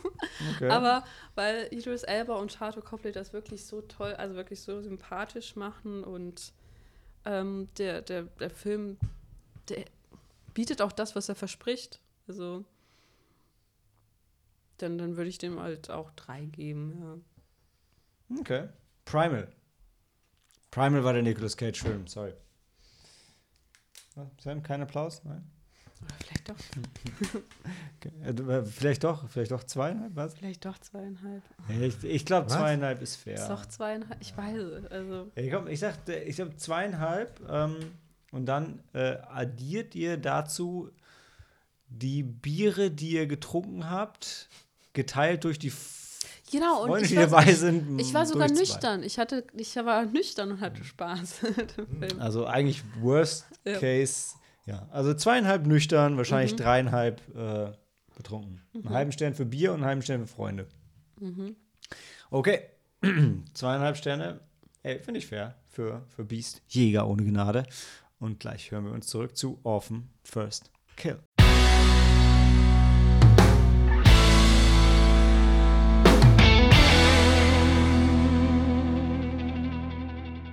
There's always been something wrong with Esther. Und damit meinen wir nicht das äh, unsägliche Programm, das man durchlaufen will, wenn man äh, ein US-Visum haben will. Nee, tatsächlich, ich finde noch viel schöner die, äh, die Tagline vom deutschen Poster, äh, wo drauf steht, jeder fängt mal klein an, was so doppeldeutig und süß ist. Und ich stand vor diesem Poster und mein Gewissen in Form von Helena hat mit mir gerungen, dass ich es nicht klaue aus dem Kino. Äh, leider hat mein Gewissen gewonnen. Ähm, aber äh, auf dem First Kill ist das Prequel zu The Orphan. Der ist, oh, wie lang ist denn der her? Äh, wie lang ist denn der her? Ähm, sieben Jahre? Nee, mehr. Zwei, 2009. Also äh, ja, über zehn Jahre ist es her, dass Isabel Furman die äh, Esther zum ersten Mal gespielt hat. Und obwohl ich den ersten Teil gesehen hatte, ist und ich ihn mochte, ist so wenig von der Story von mir hängen geblieben und es gab irgendwie so wenig Referenzen, dass ich die ganze Zeit bei Orphan First Kill nicht wusste, ist jetzt ein Prequel oder ein Sequel? Also irgendwie, ich, aber ja, natürlich, First Kill, es ist ganz klar, natürlich ist es ein Prequel. Und es ist die Vorgeschichte zu The Orphan.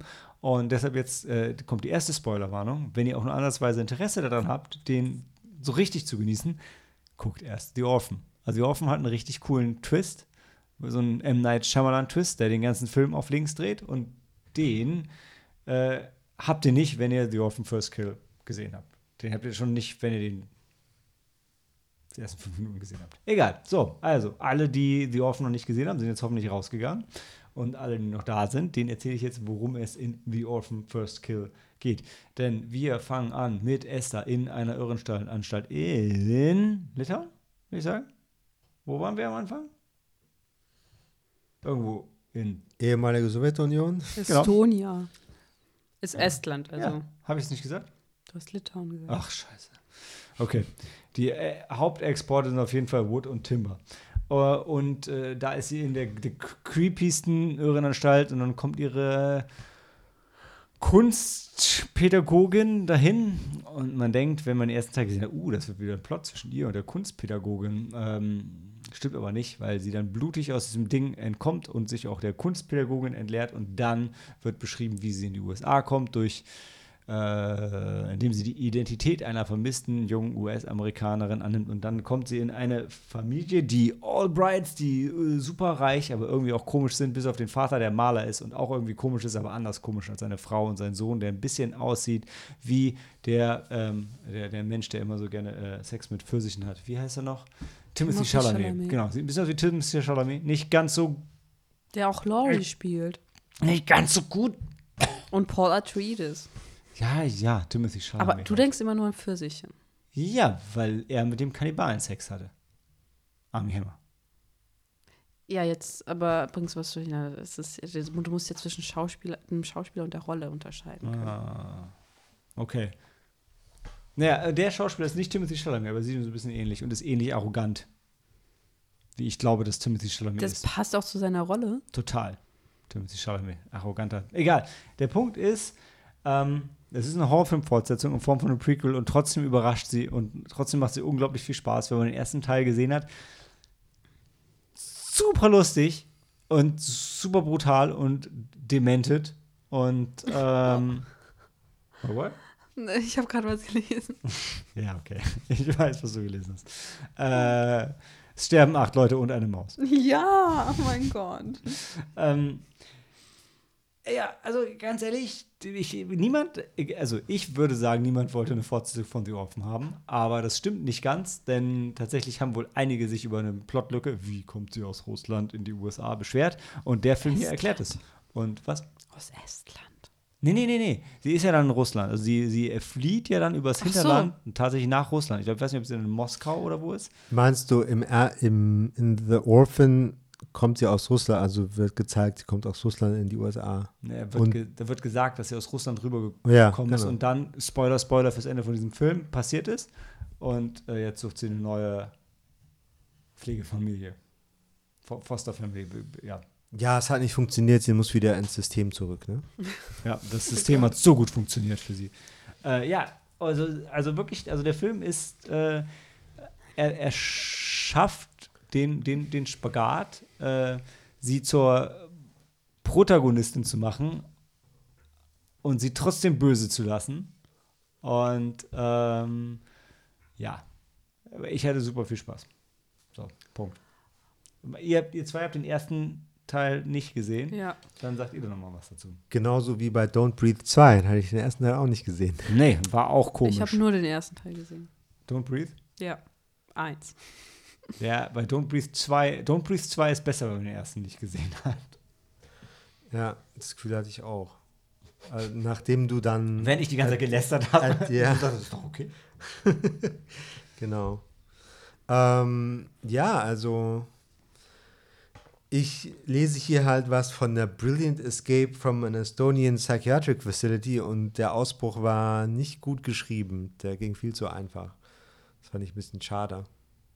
Aber danach, finde ich, ist er okay. Also ich habe mich halt nicht gestört, dass die Schauspielerin viel zu alt ist für die Rolle. Also für sie soll aussehen wie neun Jahre alt. Aber eigentlich 36 oder so sein? 33, ja, genau. Ich fand das tatsächlich, hat das für mich gut funktioniert, äh, weil weil weil, es dann so Aufnahmen gab, wo, sie, wo du dachtest, oh, sieht schon irgendwie ein bisschen älter aus. Und dann gab es so Aufnahmen, wo du, ja, passt doch irgendwie. Ja, irgendwie, äh, ja, das ist ein bisschen komisch mit dem Dwarfism, weil da sieht man schon nicht einfach wie ein junger Mensch aus. Sondern Ja, da hat man es so andere Proportionen oder ist es eine spezielle Art von Spezielle Sie Dwarfism? soll ja schon, ja. also sie, sie Ja. hat da eine ganz, sie hat eine ganz spezielle Krankheit Ah, für den Horrorfilm erfunden. okay. Ja, gut, nee, das hat mich nicht gestört, dass sie da, Nö, nö, mich auch nicht. also, das sie- stört mich generell nicht oft in Filmen, wenn Schauspieler viel älter sind als die Figuren. Boah, echt nicht? Also, so Also, wenn und man so, so immer diese Highschooler, die alle irgendwie 36 sind, das fuckt mich schon ab mittlerweile. Ja, kommt ein bisschen drauf an. Warte, und warst du Aber nicht der, bist wenig. du nicht mega ausgeflippt bei diesem Musical, was ihr gesehen habt, weil du gesagt hast, boah, wie creepy ist Evan das denn? Hansen? Ja. Die Ja, also das hat Also, natürlich seine ganz, Grenzen. ganz, das ganz, hat ganz natürlich sein, andere Das hat natürlich sein. Das hat natürlich Das habe ich auch seine nicht gesehen. Weißt du, na- nachdem ich, dir dem, nachdem ich dem Rant zugehört habe, wenn du dieses, also ich störe mich normalerweise nicht daran. Ja, aber wenn du dann einen Ja. 40-Jährigen hast, der Ja. dann Ist echt- 14-Jährige. es ist klar, Sam hat ja auch gesagt, normalerweise, es heißt ja, es gibt Ja. Ausnahmen und die Evan Hansen ist Mhm. offensichtlich die Ausnahme. Ja, also jetzt in letzter Zeit, wo ich auch einige Filme äh, von damals nochmal gesehen habe, mir fällt immer jetzt neuerdings auf, dass Frauen äh, teilweise halt immer geschminkt sind. Die haben immer Lidschatten, immer Auch Äh, anderes, irgendwas. andere Ja, Beleuchtung. ja, ja. Also das, das Licht ist auch ganz anders. Ja, ja, und dann- auch dann selbst, wenn sie duschen, wenn sie gerade aufgestanden sind. Also She-Hulk ist so ein aktuelles Beispiel. Ähm, Aber jetzt ja auch mit Gammastrahlung. Und, äh, Das ja, Make-up? aber die in der Jennifer Walters Form sieht sie schon morgens nicht so glamourös aus, aber sie hat Make-up. Hm. ähm, So ist das Naja. halt bei Frauen, ne? Hey, wenn du dich abends nicht abschminkst, hast du morgens Make-up. nee, nee, nee, also das war schon so gruselig äh, gespielt von der Isabel Furman und die Julia Stiles ist wie immer großartig. Die sieht man nicht. Die arbeitet mega. nicht genug im Moment Ja, in dieser ja Zeit. das stimmt. Und Hiro Kanagawa als Detective, Vorher kennt man den. ja, also genau kann ich es auch nicht sagen, aber das ist ein bekanntes Gesicht für mich. Es war ein bisschen so eine Wegwerfrolle bei ihm leider. Ne? Ich Ja. fand, der, äh, der, der kommt jetzt nicht weit. Aber der macht, Ja. eigentlich macht er ja alles richtig, ne? bis, äh, bis er dann irgendeinen Fehler macht. Ich hatte auch Spaß mit dem Film. Da kommt noch mal Mhm. so ein Twist und dann wird es richtig ähm, Lustig. unterhaltsam. Er Ja. macht viel Fernsehen. Weil, ähm, Star Trek Discovery, ähm, The Man in the High Castle, iZombie Mhm. und auch also so solche Sachen, die ich gucke. Mhm. Uh, er, hat- er hat in einem Film mitgemacht namens Pachinko, wo es vielleicht um Pachinko geht. Also mich hat das tatsächlich auch nicht gestört, dass äh, die Schauspielerin von der Esther so. Ist sie wirklich schon über 30? Ja. Mhm. Also man hat schon gemerkt, dass sie halt nicht, ähm, also dass sie nicht neun ist, aber ähm, man hat es irgendwie ihr schon abkaufen können, dass sie halt. Ja, so. Dwarfism-mäßig, ne? Aber Ja. es war halt dann so ein bisschen unwahrscheinlich, dass man dass sie als Tochter durchgegangen ist. Aber naja. Ja, sie, ja aber ich äh, mit, der, mit der Hintergrundgeschichte, dass sie halt so viel durchgemacht hat, dass sie dann irgendwie Ja. dann irgendwie dann da. Sie wurde ja nicht entführt, also die Tochter wurde nicht entführt, sondern sie ist irgendwann verschwunden und dann war sie allein auf sich selbst gestellt, dann Ja. in, irgendwo dann aber irgendwie entführt worden, also sie, sie sagt Könnte ja, sie hat ein Trauma und erzählt es Ja. nicht, aber die, ich meine, wenn die Familie in den USA ist und die Tochter ist irgendwo Mhm. in Russland verschollen, also da, da, du, du biegst ja nicht einmal falsch ab und bist auf einmal in Moskau. Ja. Ja, also daher kann ich war klang es für mich so plausibel auf der Ja. Horrorfilmebene. Und man merkt ja, irgendwann weiß man auch, warum Timothy Chalamet das nicht glaubt. Also äh, das wird ja dann auch aufgelöst. Der ist ja von Anfang an misstrauisch ihr gegenüber. Ja, Und er hat gute Gründe dafür. ja. Das stimmt. Okay, ähm, aber trotzdem insgesamt äh, äh, äh, drei, drei Sterne.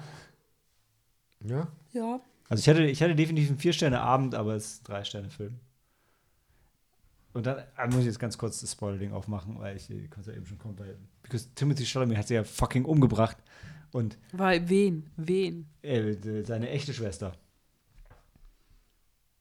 Genau. Und und und da und und Alle wussten es, bis auf der Vater. Der Vater, genau, der hat das der, nicht der, der gewusst. Vater weiß es nicht und und dann gibt also die Szene wirklich, also nachdem sie den den den, den hier äh, Detective umgebracht hat und die Mutter halt reinkommt Wer sagt- hat den Detective umgebracht? Ja, die, die Esther. Ich bin im Spoilerbereich. Die Leute, die uns jetzt zuhören, kennen den Film. Okay.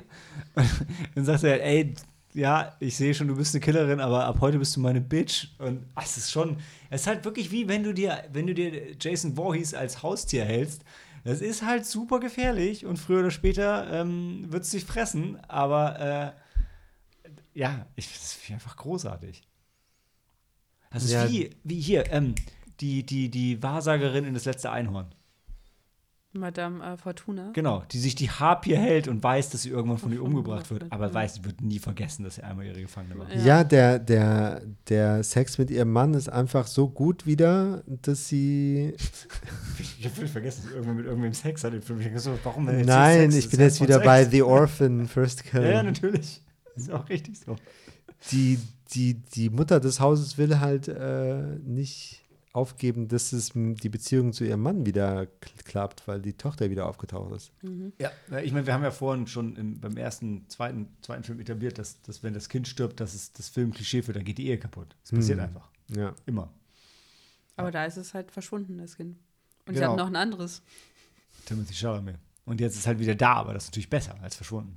Und es malt auch noch. Und also er ist ja Künstler, ach, Match made in heaven.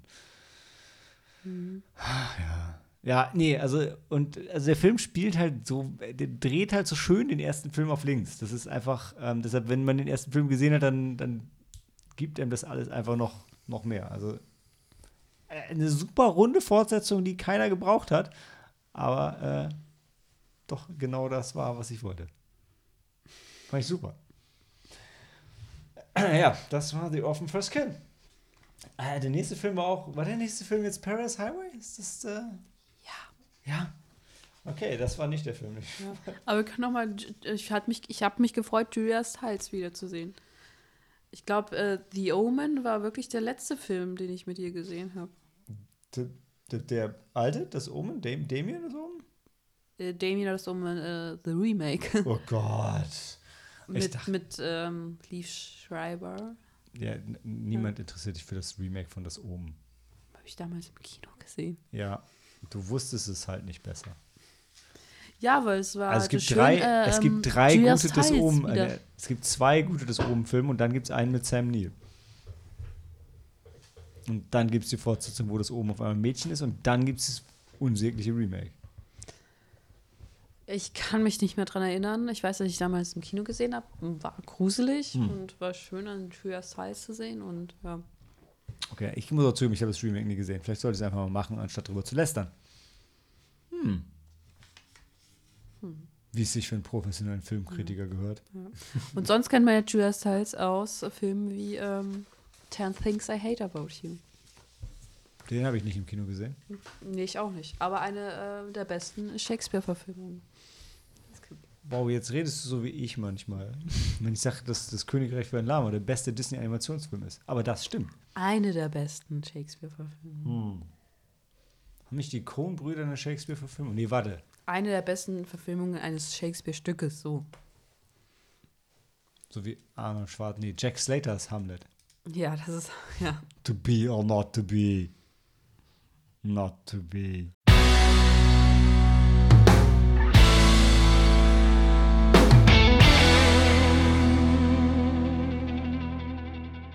Paradise Highway ist ein Film, der in Deutschland hart gepusht wird, weil eine deutsche Schauspielerin mitspielt. Wer war es noch? Veronika Ferres. Ah. Veronika Ferres. Veronika Ferres mitspielt. Die spielt eine Truckerin und ist gefühlt fünf Sekunden im Film. Also mhm. das könnte, aber, oh, aber und Christiane Seidel sehe ich gerade. Ich kenne Doreen Seidel, die war Playmate. Und wenn ich sage, ich kenne Doreen Seidel, dann meine ich, ich kenne Doreen Seidel. Hallo. Im biblischen Sinne? Nein, auch wieder was anderes. weil, weil, wie kennt man, was heißt das, wenn man jemanden im biblischen Sinne kennt? Äh, man hat mit ihm geschlafen. Ach so, nee, ich habe mit ihm nicht geschlafen. Nee. Ich habe nur mal neben ihr gesessen. Äh. das gilt in manchen Kreisen ja, schon ja. als biblisch, ja. ja. ja. Nein, also die hat äh, mit mir, die hat nicht mit mir zusammen studiert, die war ein ähm, Semester oder Jahr, sie war ein Jahrgang über mir, glaube ich. Aber weil sie so klug, äh, nee, weil sie so viel andere Aktivitäten neben dem Studium gemacht hat, hat sie mit ihrer Abschlussarbeit länger gebraucht und saß dann im selben, was ist Kolloquium, das Ding, was man macht, bevor man dann die Abschlussarbeit schreibt. Ähm, da saß sie neben mir. Und ich, ich sie saß nur neben mir, weil ich glaube, ich war zu spät es kommt selten vor. Und da war nur noch ein Platz neben mir frei, weil keiner sich getraut hat, sich neben sie zu setzen. Ich so, ja, okay, da ist halt ein Platz frei neben der hübschen Frau vorne, da setze ich mich halt daneben. Ist doch okay. Und alles so, und ich, was? Ach, das ist wie ich, wie meine Geschichte mit Jürgen Klopp. Genau, so. Ich denke, ey, der Typ soll mich anrufen, ich zeige ihm, wie Zoom geht. Ja, mit und, dem Und alle so, nee, das geht nicht. Und ich dachte so, warum nicht? Was ist das Problem? Hier ist meine Nummer. Es, hier gab es eigentlich, hier gab es wirklich keine, keine Hierarchie. Die war halt auch einfach nur Studentin und war halt, war halt hübsch, auch nackt hübsch und äh, kann Auto fahren. Also die mhm. fährt Tourenwagen. Aber äh, ja, ich Doreen. kann auch Auto fahren. Also ich, ich kenne ja, mehrere Frauen, die Auto fahren können und dürfen. Ja, aber nee, also die ist professionelle Rennfahrerin. Ach so. Also wirklich. Das bin ich nicht. Und die gewinnt halt auch so Cups. Also die fährt Was nicht nur macht einfach. Sie alles? Sie ist Sie ist Playmate und professionelle Autofahrerin und hat so wie ich International Marketing studiert. Auf Master. Ich weiß nicht, ob sie, ihre, ob sie es geschafft hat. Wie heißt sie? Doreen Seidel. Weil jetzt, wo du sagst, eine deutsche, was, äh, Rennen- oder Stuntfahrerin, Rennfahrerin, muss ich äh, denken an die äh, deutsche Rennfahrerin, Rallyefahrerin, glaube ich, ist es, die in Top Gear auftaucht. Ah. Nee, das ist sie nicht. Nee. Aber auch blond. Hm. So, zurück zu. Also selber Nachname, Ja. vielleicht verwandt, vielleicht auch nicht. Genau, stimmt, Mhm. könnte natürlich sein. Wer weiß. Aber der Punkt war eigentlich, Paradise Highway ist ein Film, der ist rausgekommen letztens und ist jetzt immer noch im Kino, wird hier hart gepusht und ist wie- wieder mal vom Deutschen Filmförderbund Mhm. Dingsbums da. Ja. Ja, Unser, un, meine Steuern. Meine Steuern sind in diesen Film geflossen. Und Ja. zu Doreen Seidel. Nein, Frau Seidel und Frau Ferris Hm. haben auch was von meinen Steuern bekommen. Äh, als Gage. Für die fünf Sekunden im Film. Hm. Okay. Und Sam hat eine coole Review dazu geschrieben und erzählt euch jetzt, worum es wirklich geht. Worum es wirklich geht. Also wir haben Sally, eine Truckerin, gespielt von Juliette Binoche, die äh, ab und zu Abstecher macht ins Gefängnis, wo ihr Bruder sitzt, äh, Dennis, Ihr Bruder war doch ein guter Schauspieler. Frank Grillo. Ja, genau. Der ist so ein Action-Typ, Mann. Der hat Captain America aufs Maul gehauen. Ja, Ja. Bam! genau. Ähm, der kommt demnächst frei und äh, so langsam stellt sich heraus, dass sie, ähm, dass er sich im Gefängnis hat erpressen lassen und damit er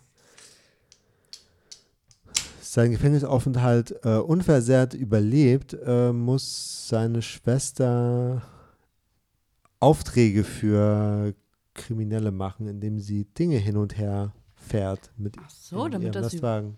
Ich dachte, Mhm. sie, sie verdient sich dann dabei. Nee, nee, nee. Ach so. Nee, nee, nee, das war. Mhm. Ähm, genau, und dann äh, denken die, oh, jetzt übermorgen oder so kommt er frei und ist alles vorbei. Aber nein, es gibt noch einen letzten Auftrag. Und das ist dann ähm, Menschenhandel mit minderjährigen Prostituierten. Und Mhm. äh, ja. Jetzt wollte ich gerade noch einen lustigen Spruch bringen, jetzt hast du es ruiniert. Hm. Wie im Film.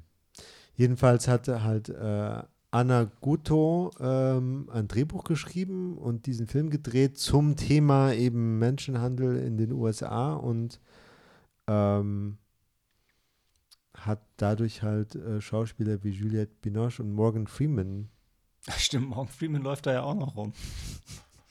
äh, halt anziehen können, aber leider ähm, kann sie sich nicht in Menschen hineinversetzen, gut genug, um Dialoge zu schreiben, die sich natürlich anfühlen und das Trucker-Milieu kommt auch nicht gut rüber und die FBI-Ermittlung ist auch langweilig.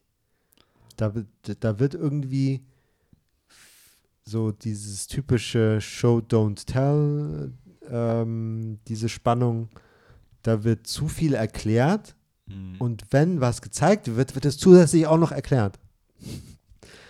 Ich fand Ja, vor allem, der Film hat, also so bis zu dem Punkt, wo dieses Menschenhandelsding kam, fand ich das irgendwie cool. Ich mochte die, Ja, diese also, Bruder-Schwester-Dynamik, habe mich gefragt, was bei denen passiert ist. Dann war der so ein bisschen, er war schon auch ein bisschen lustig und ein bisschen ernst und ich war halt einfach gespannt, wo die Geschichte hinführt und hatte da auch Mhm. echt Bock drauf. Aber es war wieder einer von diesen Filmen, der, der war nicht gut genug, um ein ernstes Thema zu behandeln. Genau. Ja. Und dann konnte ich auch keinen Spaß mehr damit haben. Nee. Und äh, dich hat sehr gestört, dass das Mädchen sich so wie es sich im Film verhält, würde das nie funktionieren. Die kommt viel zu schnell über ihr Trauma hinweg. Ja, stimmt. Ja, ich weiß nicht andererseits. Vielleicht, Vielleicht schon, ne? Also, vielleicht schon so im ersten Moment, ich weiß nicht, man kann vielleicht sagen, Kinder sind da sehr elastisch im kurzfristigen Sinne. Mhm. Und dann verdrängt Aber später, ja, ja, später wird sie wahrscheinlich nochmal Ja. Probleme haben. aber es war Therapie trotzdem, müssen. also so, weil, weil- also ich meine, ihre Hintergrundgeschichte und dann, dass sie jemanden erschießt, ich meine, klar, das wird thematisiert, aber es wird so, ey, weil für einen Film, der sich dann so ernst nimmt und sagt, ich möchte ein ernstes Thema halten und dann kommen zum Schluss die Supertruckerinnen zusammen, ne? Ja, nee, der. Es ist ein äh, Amateurfilm, bestenfalls. Ja, aber er hatte gute Momente. Und ich fand, er hat ein starkes, ich weiß nicht, ob erstes Drittel, aber zumindest erstes Viertel. Da hatte ich irgendwie, war ich interessiert. Ähm, Und also ich muss sagen, gute Schauspieler. Und es gab eine Szene, an die ich mich erinnern kann, und- zwar als äh, es gab eine Szene, die du dich erinnern kannst. Ja, also ich, ich denke, weil, weil, weil sie so gut war. Es gibt auch andere Szenen, an die ich mich erinnern kann. Das Ja. war der Witz, ja. Ähm, und zwar, ähm, weil ähm, wir finden ja irgendwann mal raus, dass ähm, ähm, die ähm, Bruder und Schwester, die hatten eine schwere Kindheit. Der Vater hat sie anscheinend misshandelt. Mhm. Und äh, dann telefonieren sie. Also die Schwester telefoniert mit dem Bruder. Und der Moment, in dem sie halt, die steht dann, glaube ich, auf einem Feld und dann ähm, sagt der Bruder, ja, fahr dann zu unserem alten Eltern, zu dem Elternhaus. Und der Moment, dann, also der, der Gesichtsausdruck von Juliette Bino- Binoche in dem Moment, der stimmt. war, der war, der war schon Da hat man gewusst, da ist es Ja. nicht cool, Ja, dahin zu fahren. genau. ne? Ja. Er sich auch direkt entschuldigt. Naja, ich wusste halt nicht, wohin sonst. ne, Ich kenne keinen anderen Ort. So, ja, stimmt. Der Film hatte gute Momente. Ja. Ja. das stimmt. Und dann, Ja, immerhin hatten Juliette Binoche und Frank Grillo so ein paar Möglichkeiten zu zeigen, was sie können. mhm. Aber Morgan Freeman halt überhaupt nicht. ja, ähm, der, der ist schon 80, oder? Aber der war trotzdem sympathisch. Also ich habe trotzdem. hab ja, ich, Morgan der Freeman war ist immer auf noch seine geil. Morgan Freeman Art sympathisch, aber man hat gemerkt, dass er sich zu Tode langweilt. Aber das ist so wie Gerard Butler. Also sie, sie müssen halt auch, sie wollen Geld verdienen. Jetzt weißt du aber halt auch nicht, weißt du, vielleicht haben sie auch Morgan Freeman Szenen so in 48 Stunden abgedreht, ja. Und, äh, Ja. und haben die halt einmal so runtergerockt, ne? Und Ja. also ich fand trotzdem waren die Morgan, also ich fand, das Problem war für mich weniger, dass Morgan Freeman nicht motiviert war in seinen Szenen, sondern mehr, dass es so ein krasser Disconnect war zwischen den Morgan Freeman-Szenen und den anderen Szenen. Weil die, die, diese, die, die Plots haben sich nicht, also in keinster Weise irgendwie wie ein organischer Film angefühlt, weil Morgan Freemans Schauspiel, sorry, das, also auch wenn er keinen Bock hat, das war trotzdem, der war in einem anderen Film. Also ich weiß nicht, ob er gut oder schlecht gelaunt war, aber der hat nicht in demselben Film gespielt, weil genau wie du sagst, der war so ein bisschen Comedy-mäßig unterwegs, ne? Ähm, mit so einem Augenzwinkern und so, ah, I'm too old for this shit. War. Ja, und irgendwie so eine Buddy-Cop-Dynamik, Mhm, ne? So mhm, mit mhm. einem jüngeren, äh, unerfahrenen, der dann irgendwie mitgeschleift wird, äh, während Morgan Freeman alle, e- eine Regel nach der anderen bricht. Und ich weiß jetzt nicht, ob das so geschrieben war oder ob, ob er das also schlecht, schrägstrich falsch gespielt hat. Aber es hat sich auf jeden Fall nicht zum Rest, des, also, weil der Rest vom Film war, ähm, so hat sich organisch irgendwie angefühlt. Und sein Film war dann so Hollywood glossy irgendwie. Und das, ja, nee, es hat null gepasst. Ja. Also ein bisschen wie, wie, wie, wie, wie die Szenen mit dem US-Amerikaner, die sie in den japanischen Godzilla-Film reingeschnitten haben. Also wirklich so, ja, den Plot, den haben, den hättest du auch völlig, den hättest du auch gar nicht gebraucht für den Rest eigentlich. Also außer, dass er sie, man zeigt, er hat sein Herz am rechten Fleck und deshalb ist ja auch ne, zum Schluss passiert, was zum Schluss passiert. Ja, okay, ähm. Was wollen wir ihm geben? Was wollt ihr ihm geben? Höchstens zwei. Ja, ich auch höchstens zwei. Ich, also anderthalb oder zwei ist so. Okay, ja. Was sagst du? Ja, zwei, Zwei? Ist das zwei? anderthalb. Ich bin echt, wenn ich jetzt so drüber nachdenke, ich, ich würde ihm eher fast anderthalb geben, weil ich echt so, ich will, also ich würde, wem würde ich denn sagen, dass er diesen Film gucken soll? Fans von was? Ja, stimmt. Anderthalb. Ja. Nee, also ich meine es gar nicht böse, aber so mein einziges Ding, warum ich dem zwei geben würde, ist so, ja, ist halt ein deutscher Film mit internationalen Ambitionen. Ähm, aber eigentlich ist das scheiße. Ja. Okay. Das war Paradise Highway. Und damit hören wir uns gleich zurück zu einem Film, den ich nicht gesehen habe, aber unbedingt sehen will und die zwei anderen hier gesehen haben. Und das muss ich mir gleich anhören, wie toll der war. Und dann, ja, mal sehen. Äh, der Film, über den wir reden ist Mona Lisa and the Blood Moon.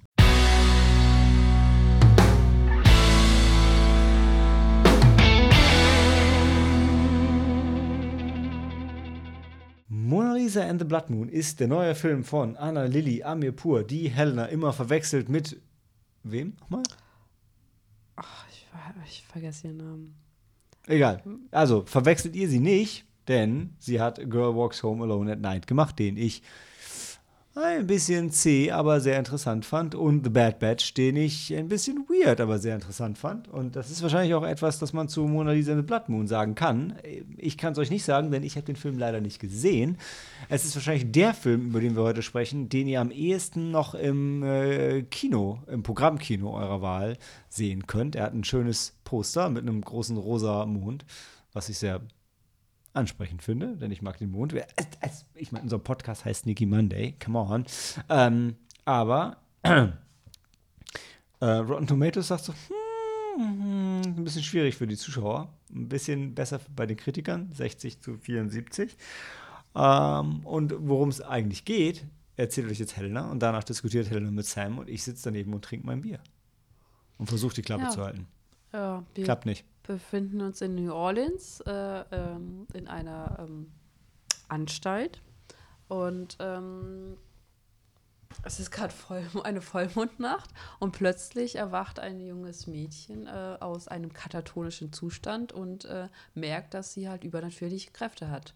Und somit kann sie halt äh, also kann sie dann aus der Anf Anstalt entfliehen und begibt sich dann nach New Orleans. Und wir wissen gar nicht ähm, was ihre Agenda ist. Aber auf dem Weg dahin trifft sie halt skurrile Gestalten. Unter anderem, ähm, die, auf den wir vor, nachher noch eingehen möchten, äh, diesen, den DJ nicht, Fuzz. DJ, DJ Fass. DJ Fass, toller Typ.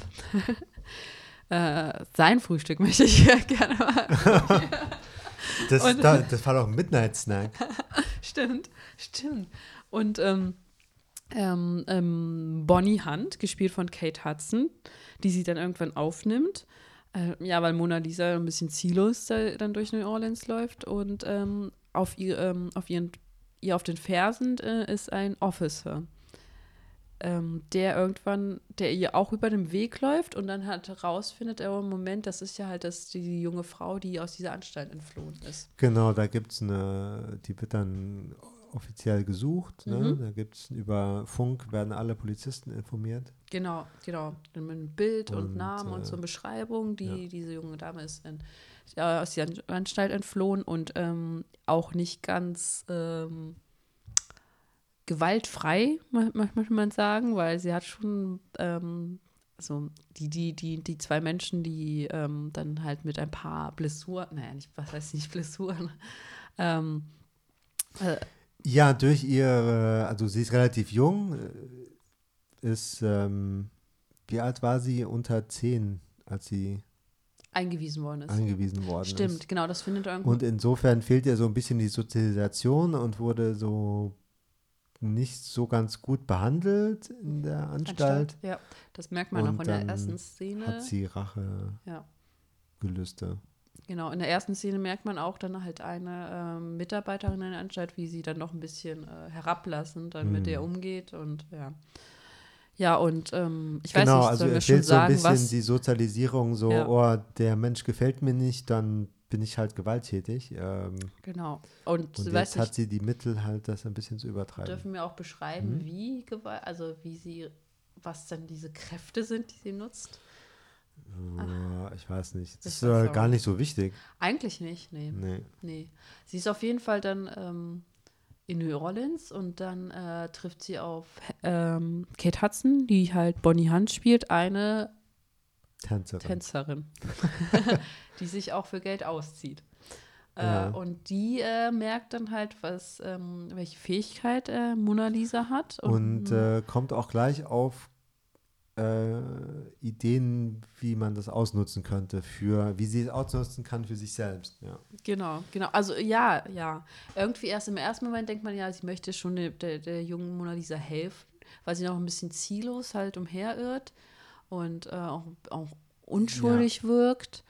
Ähm, und ähm, sie, sie nimmt sie halt auch auf. Sie wohnt, sie wohnt dann auch bei ihr im Haus und dann, ähm, dann macht, ja, dann nutzt sie sie aus oder beziehungsweise ihre Kräfte, ihre Fähigkeiten. ja. Ja. Sie stellt sich dabei nicht besonders klug an, aber Bonnie Hunt. ja. Ja, und dann folgen wir halt den beiden. Ähm, Ja, sie hat noch einen Sohn, die ist eine alleinerziehende Mutter. Genau. Sie Also das ist auch so ein ein bisschen so ein Thema, wie, wie ähm, kommt eine alleinerziehende Mutter zurecht, ähm, Ja. die nicht die besten Mittel äh, zur Verfügung hat. Ähm, Ja. Und die, es ist auch keine sympathische Figur an sich. Nee. Ähm, Sie wirkte, sie wirkt im ersten Moment ein bisschen sympathisch, Ja, weil wie sie auch sie eingef eingeführt wird, weil sie trifft ja Mona Lisa dann in diesem äh, Fastfood-Restaurant, Verzeihung, in dem Fastfood-Restaurant. und dann und wird kauft die ersten Burger. Also dann genau, ja, aber erst wird sie halt, sie, ja. sie steht da irgendwie und dann ist da irgendein Pärchen.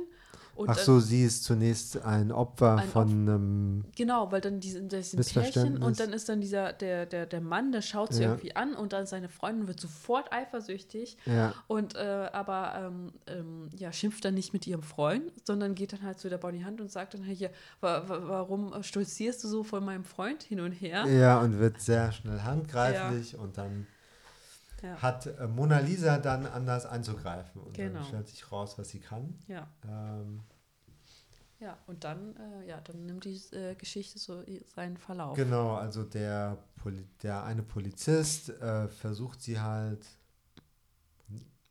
festzunehmen. Das Mona klappt Lisa. zuerst nicht und Ja. ab da ermittelt er dann halt, wie kann man die nochmal finden.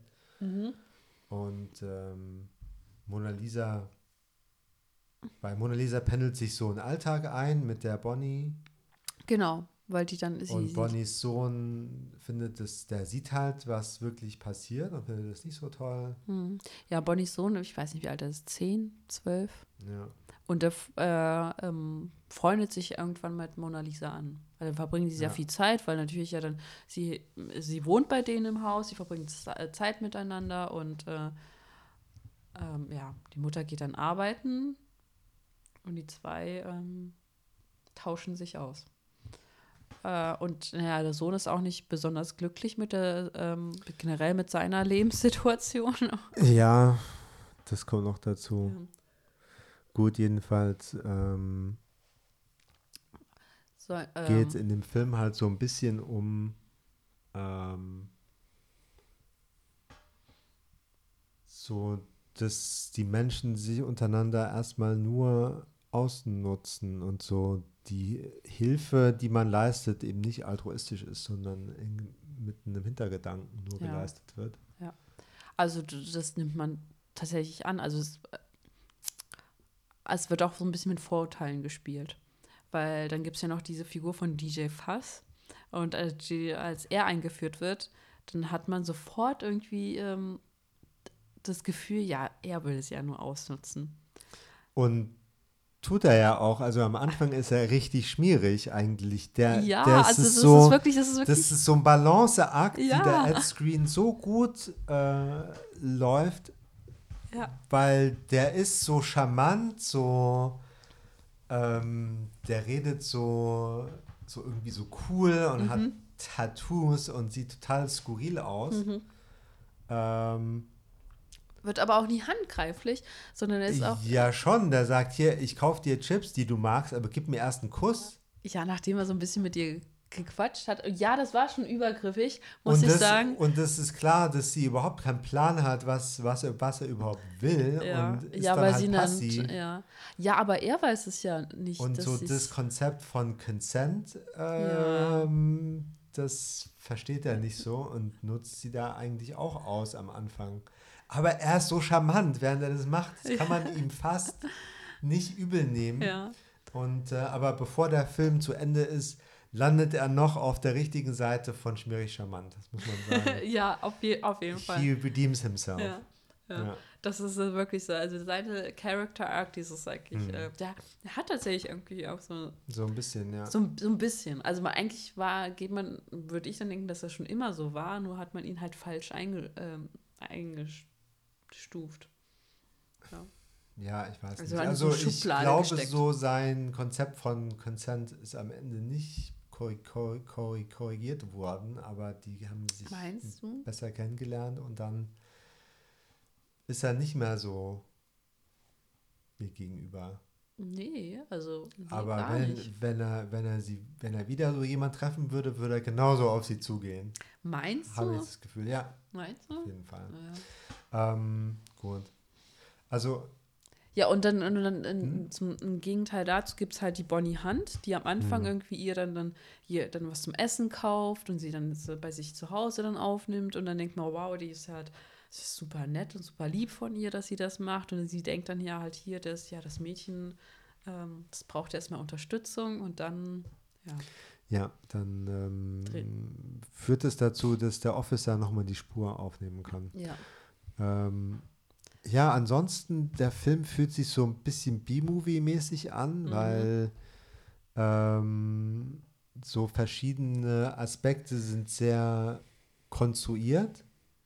Ja. Also ähm, ähm, die Welt und die, wie die Menschen da funktionieren, sind nicht so rea realistisch. Zum Beispiel gibt es einen Funkaufruf, wir suchen jemand, der ausgebrochen ist aus einer Anstalt und dann sucht nur der eine Polizist wirklich nach ihr. Mhm. Ähm, und kein anderer scheint sich so interessieren, wenn er dann die Spur aufnimmt Mhm. dann muss er so ein bisschen kämpfen, dass die anderen ihn ernst nehmen und dass er Verstärkungen mitnehmen kann und so. Das ist Hm. alles nicht so selbstverständlich. Das fand ich sehr komisch. Ja, okay, Ähm, da habe ich gar nicht gedacht.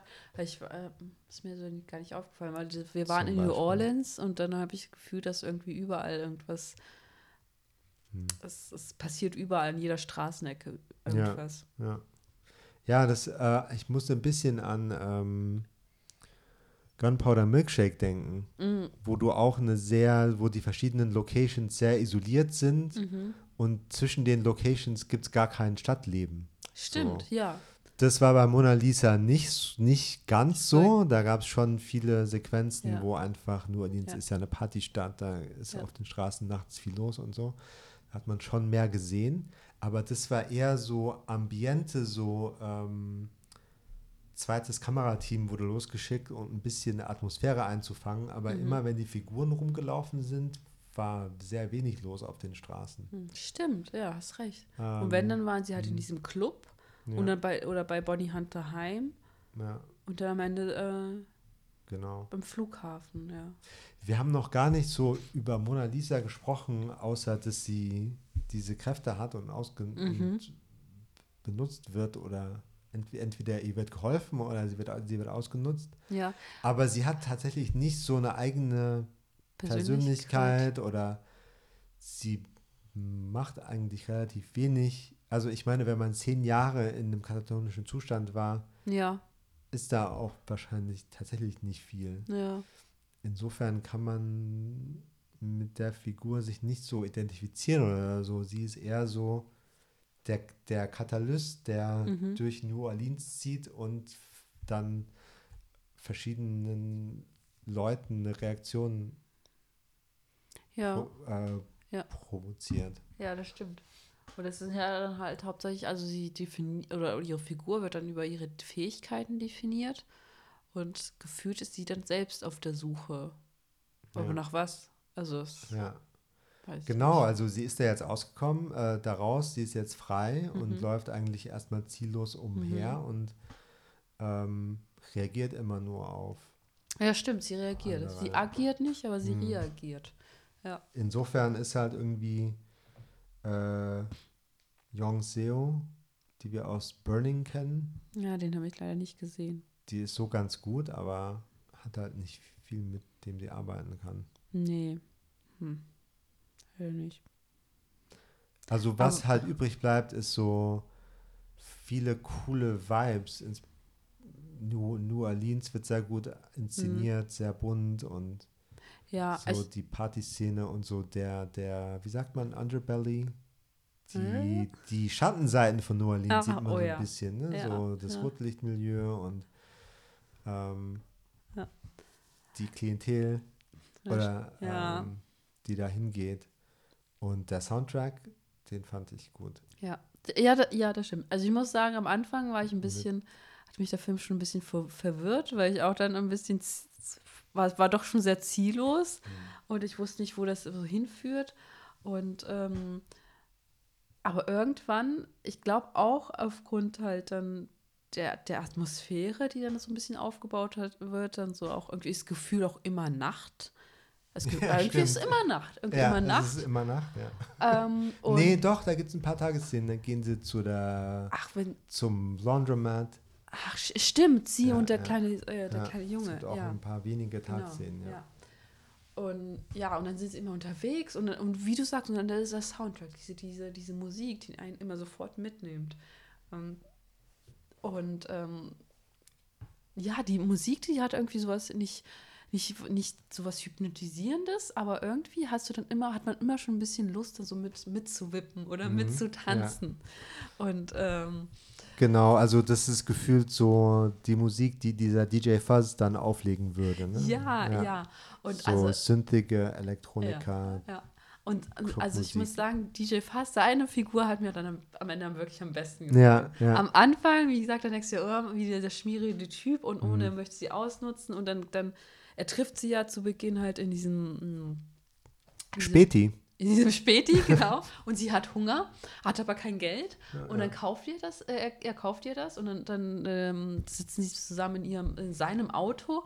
Und ähm, ja, genau, und dann, wie gesagt, sagt er auch, ja, wenn du mich küsst, dann gebe ich dir das und so. Und sie hat keine Ahnung, sie weiß ja nicht mal, was das, was das Ja. sein soll. Dann, ich weiß gar nicht, ob sie Und lässt sich irgendwie küssen und dann, ja gut, ich meine, man hat dann auch immer so ein bisschen so das Gefühl, so, okay, die trifft jetzt so, so Typen, die die ganze Nacht von einem Späti abhängen und so Ja. ein bisschen gangmäßig aussehen. Ja, Und äh, die kommt dann an mit äh, hängenden Zwangsjackenärmeln ja, ja.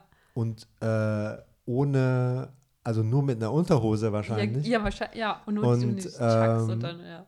Und Und man äh, dann denkt man so, okay, jetzt kommt die nächste Situation, wo sie gewalttätig wird. Ne? Mhm. ja.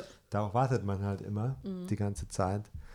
Und ähm, Ah, ja. da Aber denkt man sich auch so, don't push it, mhm. don't ask for that. Und dann, ja, dann Ja. ja, dann, dann passiert doch nichts. Dann- Genau, dann passiert nichts. Er hat ja halt Schiss, äh, die, die küssen sich auch kurz. Äh, Und ich glaube, er ist, also ich fand das, ich hat, für mich war das so, dass er auch überrascht war, dass sie ihn dann geküsst hat. Und dann, ähm, vielleicht bilde ich mir das auch einfach Hm. jetzt nur ein, weil dann im, in so einer Rettungsperspektive so zum, zum Ende hin war er halt dann doch so, ähm, so ein guter Charakter. ähm, genau, und ähm, ja, ja, ich, ähm, was wollte ich, also ich muss dann nochmal schon auf diese Szene dann ähm, zurückgehen zum, zum Ende hin, äh, als, ich weiß nicht, können wir das schon spoilern oder noch nicht? Du weißt, was du sagen willst. Ja, weil ich weiß, als zum Ende hin, als, als sie dann nochmal Hilfe braucht, Mona Lisa, dann wendet sie sich tatsächlich an DJ Fass. Und das Ja. war irgendwie, das war dann toll. Und dann, und dann, dann hilft er ihr auch. Ja. Und äh, er hilft ihr und dann äh, er ha- Ja, erwartet auch keine dann- Gegenleistung. genau. Und das ist halt, wie du Hm. gesagt hast, dieser, dieser schmale Grat, wo er dann wirklich dann ins Sympathische dann Genau. abnimmt. Und dann diese Szenen, ähm, auch die, äh, die Abfolge der Szenen und ähm, mit, dem, mit, dem, mit der Musik, die dann unterlegt ist und wie er dann, dann in der Küche, also mein, mein Highlight war wirklich dann, wie er dann in der Küche, nachdem er ihr dann einen neuen Haarschnitt verpasst hat, und wie er dann in der Küche steht, überall so diese Neonfarben und dann der Beat dröhnt und er steht da und kocht irgendwas und du denkst dir, ja, dass er dann irgendwie dieses, dieses elaborierte Gericht dann irgendwie dann zaubert. dann Und sind dabei das sind Spiegeleier. zwei Ja, Spiegeleier und er holt dann irgendwie eine Flasche Ketchup drauf und spritzt da was drauf. Gourmet-Ketchup, ja. Von, von Heinz. Ja. Also, die- also die Szene, das war, das war für mich so der Höhepunkt. Stimmt, ja. Das war da, da sieht man ähm, die, die Essenz des Films Mhm. ist da in dieser Szene Mhm. auf den Punkt gebracht. Ja, fand Ja. ich auch. Ja, also da, da ist ein bisschen so Gesellschaftskritik dabei, weil so ähm, Mhm. dass die Systeme der Gesellschaft auch eher so ein egoistisches Verhalten fördern. Mhm. Jeder handelt nur nach Vorgabe ne, in seinem Job. Das sehen wir insbesondere bei dem Polizisten, gespielt von Craig Robinson. Ähm, Den man aus ähm, äh, Brooklyn Nine-Nine kennt. Also, Ja, ich der, der ist eher so ein Comedy-Schauspieler Mhm. und wenn man erwartet, dass der lustig ist, ist auch nicht erfüllt, weil der sehr, der spielt seinen, seinen Teil sehr trocken. Das stimmt, ja. Also das ist so ein Film, der äh, keine Kompromisse eingeht und Hm. einfach in Kauf nimmt, dass er weite Teile des Publikums auf der Strecke lässt. Ja, ja. Ja. Ja, stimmt. Aber ja, der hat so einen coolen, kultigen ähm, äh, Anspruch Ja. irgendwie. Der, der will, der versucht vielleicht zu hart kultig zu sein Ja, und das hattest du dann noch bringt, gesagt. bringt ja. nicht, nicht so ganz genug Substanz. ja, Ähm, aber ja, ja. ich war gut unterhalten, Ich vor auch. allem wegen DJ Fuzz. Ich, ich auch. Ich auch. Und ich war auch. der Soundtrack, der für mich halt ähm, aus dieser Figur entspringt. Ja. Mhm. Und, New, und New, New Orleans auch. Ja.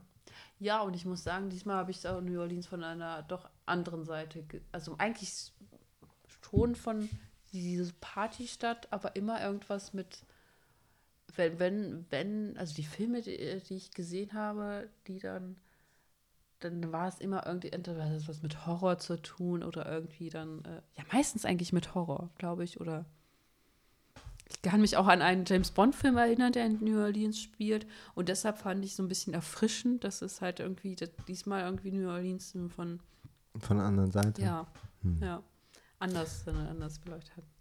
Neonfarben und DJ Fass. Also DJ Fass, muss ich wirklich sagen, ist das.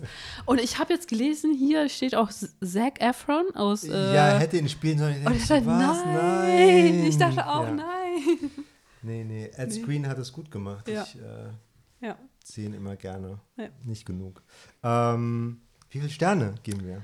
Ach, tatsächlich habe ich ihm, glaube ich, drei gegeben. Weil ich war, also am Anfang hatte ich schwierig, also wirklich Schwierigkeiten, dann noch mir irgendwie mich mit dem Film oder mich auf den Film einzulassen. Ähm, ja, weil wie du es wie auch gesagt hast, dass er dann noch ein bisschen ähm, doch zu hart versucht, dann das ist dann ein Kultstatus dann irgendwie, also so, so, so ein Kultfilm zu sein. Aber auf der anderen Seite, was, das- was du auch gesagt hast, er ist sehr kompromisslos und äh, das, er zieht und auch, ich würde dann sagen, auch sehr konsequent. Ja. Und das ist eigentlich dann, Ja, also das ist vielleicht auch erfrischend. Ne? Das ist so kein kalkuliertes Studioprodukt, wo man sagt, okay, wir wollen ein möglichst breites Publikum ansprechen. mhm. Ähm, ja. Ja, also uns hat er nicht auf allen Ebenen so abgeholt und dann Nee. drei Punkte, ja. ja, ja, drei, drei, drei Sterne, drei, drei, drei Monde. ich weiß es nicht. Okay. Ja. Dann sehen wir uns nach der Pause für Smile. Smile. Ja. Yes.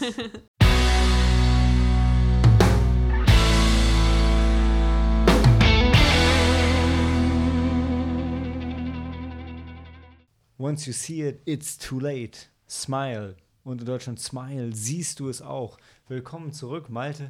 Äh, den Film habe ich auch gesehen. Hm. Da waren wir, da waren alle drin.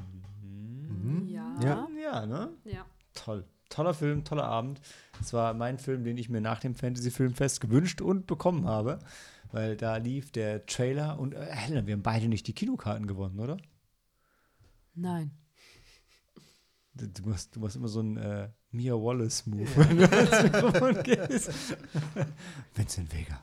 Ähm, ja, nee, wir haben äh, beide, obwohl wir beide auf Instagram, wir sind die einzigen Instagram-User, äh, an einem Gewinnspielen teilgenommen haben, haben wir nicht gewonnen, ne? Aber ich meine, wir haben ihn ja gesehen.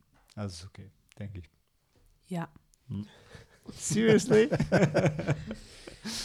äh, ähm, genau, ist ein äh, Horrorfilm, der erste ähm, ähm, ähm, Langspielfilm, glaube ich, von Parker Finn, der äh, vorher Kurzfilme gemacht hat und wie, wie so oft machen ja Horrorfilme, machen ja gerne mal Kurzfilme und dann machen sie aus irgendeinem Kurzfilm dann einen Langfilm und wir haben es ja im Intro schon gesagt, ähm, Smile ist so ein Film, der irgendwie auf einem simplen Konzept basiert und das dann ausspielt zu einer Geschichte, die so ein bisschen irgendwo zwischen The Ring und, ähm, und It Follows äh, stattfindet. Und war eigentlich als reiner Streaming-Release konzipiert und kam dann bei den Testscreens aber so gut an, dass Paramount war es, glaube ich, Mhm. Paramount Plus, ne? Ähm, die dann gesagt haben, hey, äh, da könnten wir ja noch mehr Geld mit verdienen, bringen wir den doch ins Kino. Oder Ja. wenn man es positiv sagen will, den Film sollte die größtmögliche Audience sehen, weil der ist einfach richtig gut. Ähm, Und ähm, nee, der ist ja wirklich ganz gut. Äh, das, das, das mal vorweg.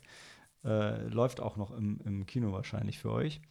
Und worum es geht, ist, wir haben. Ist das, ist das die Hauptdarstellerin? Oh, Rose Cotter. Ja, ich wollte auch sagen, mich, mich verwirrt manchmal mein eigenes Skript. Rose Cotter, gespielt von Susie Bacon, die ich nicht kenne. Ja, das Lustige daran ist, du, du meintest noch irgendwie nach dem Film, ja, ist das die Frau von Kevin Bacon? Mhm. Aber nein, das ist die Tochter von Kevin Bacon. Wow.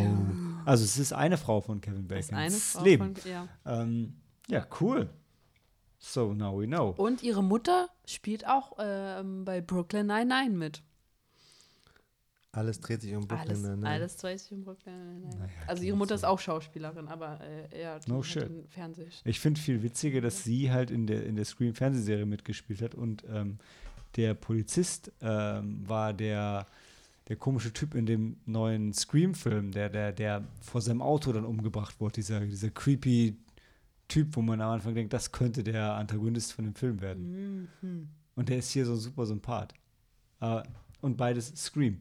Äh, aber der Punkt ist, äh, also es geht um sie und sie ist ähm, Psychiaterin und lebt mit ihrem Ehemann in so einem leicht außerhalb super Upper Class Haus. Scheint irgendwie alles mega cool zu sein. Und dann kommt eines Tages eine äh, potenzielle Patientin in, äh, zu ihr und sie ähm, arbeitet so semi-ehrenamtlich in einer Klinik und Nee, nee, sie arbeitet in der Klinik. sie arbeitet in der Klinik, ich meine semi-ehrenamtlich im Sinne von, sie verdient damit ja nicht viel Geld. Also sie macht es ja wirklich für den, für den Job und nicht fürs Geld. Also sie könnte Ach so, sie könnte eine eigene Ah, Praxis jetzt haben und richtig ja, absahnen. okay. Ja. das So, wofür das, ihre, ihre Schwester das, wofür ihre Schwester sie, sie ankackt, weil sie da halt für den Job eigentlich nicht viel, viel Geld kriegt. Ähm, kommt rein und ist geplagt von Visionen ähm, von Menschen, die sie kennt und kannte und schon tot sind und die ihr erscheinen und grausam lächeln und alle wollen sie umbringen und sagen, dass sie sterben soll und dann ähm, bringt sie sich selber um. Und vor lächelt. den Augen. von- Genau, vor den Augen von ihr und lächelt dabei sehr gruselig. Kriegt direkt Gänsehaut. Äh, das ist auch mit die gruseligste Szene im Film. Und dann, und dann knallt's und der ganze Screen leuchtet und es kommt Smile ins Bild gefahren, oder? So war es doch. Und das ganze Kino war so und erleichtert. Weil, uh, War das der Film, wo immer wieder Leute rausgegangen sind? ja, Ja. Ja. ja. Und ich finde, ich mag diesen Trend im Moment, dass, ähm, dass Filme damit spielen, zu welchem Zeitpunkt sie den Titel äh, einblenden lassen. Und das funktioniert natürlich eigentlich nur in der Sneak. Weil bei jedem anderen Film weißt du ja, wie der Film, den du schaust, heißt. Und trotzdem ist es cool, den zu einem guten Punkt einzublenden. Aber wenn du es nicht weißt, wie in der Sneak, dann ist es. Mm. Und ja, hier kam er, glaube ich, durch, kam ich durch das Lächeln, durch den Mund irgendwie so rein. Also auf jeden Fall, und der, der Soundtrack ist halt auch er war extrem laut in dem Moment. Ähm, das war schon richtig cool und alle haben gelacht, so wie in dem Film sowieso oft das Publikum vor Erleichterung gelacht hat, wenn na, nach dem Schrecken, was immer ein gutes Zeichen ist.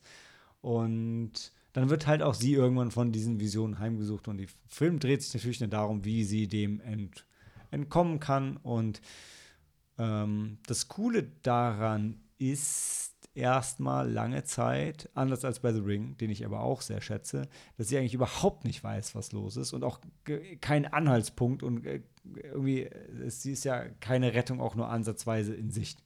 Ähm, was schlecht an dem Film ist, ist der Trailer, denn der Trailer zeigt alle richtig guten Gruselmomente. Und wenn man den Ja. Trailer, so wie wir, schon sechsmal gesehen hat, dann weiß man, wann alle also alle besten Szenen, man weiß, Ja. wann sie kommen und man weiß, wann sie nicht kommen und man weiß, bevor sie vorbei sind, ist der Film nicht vorbei und das ist wirklich schade.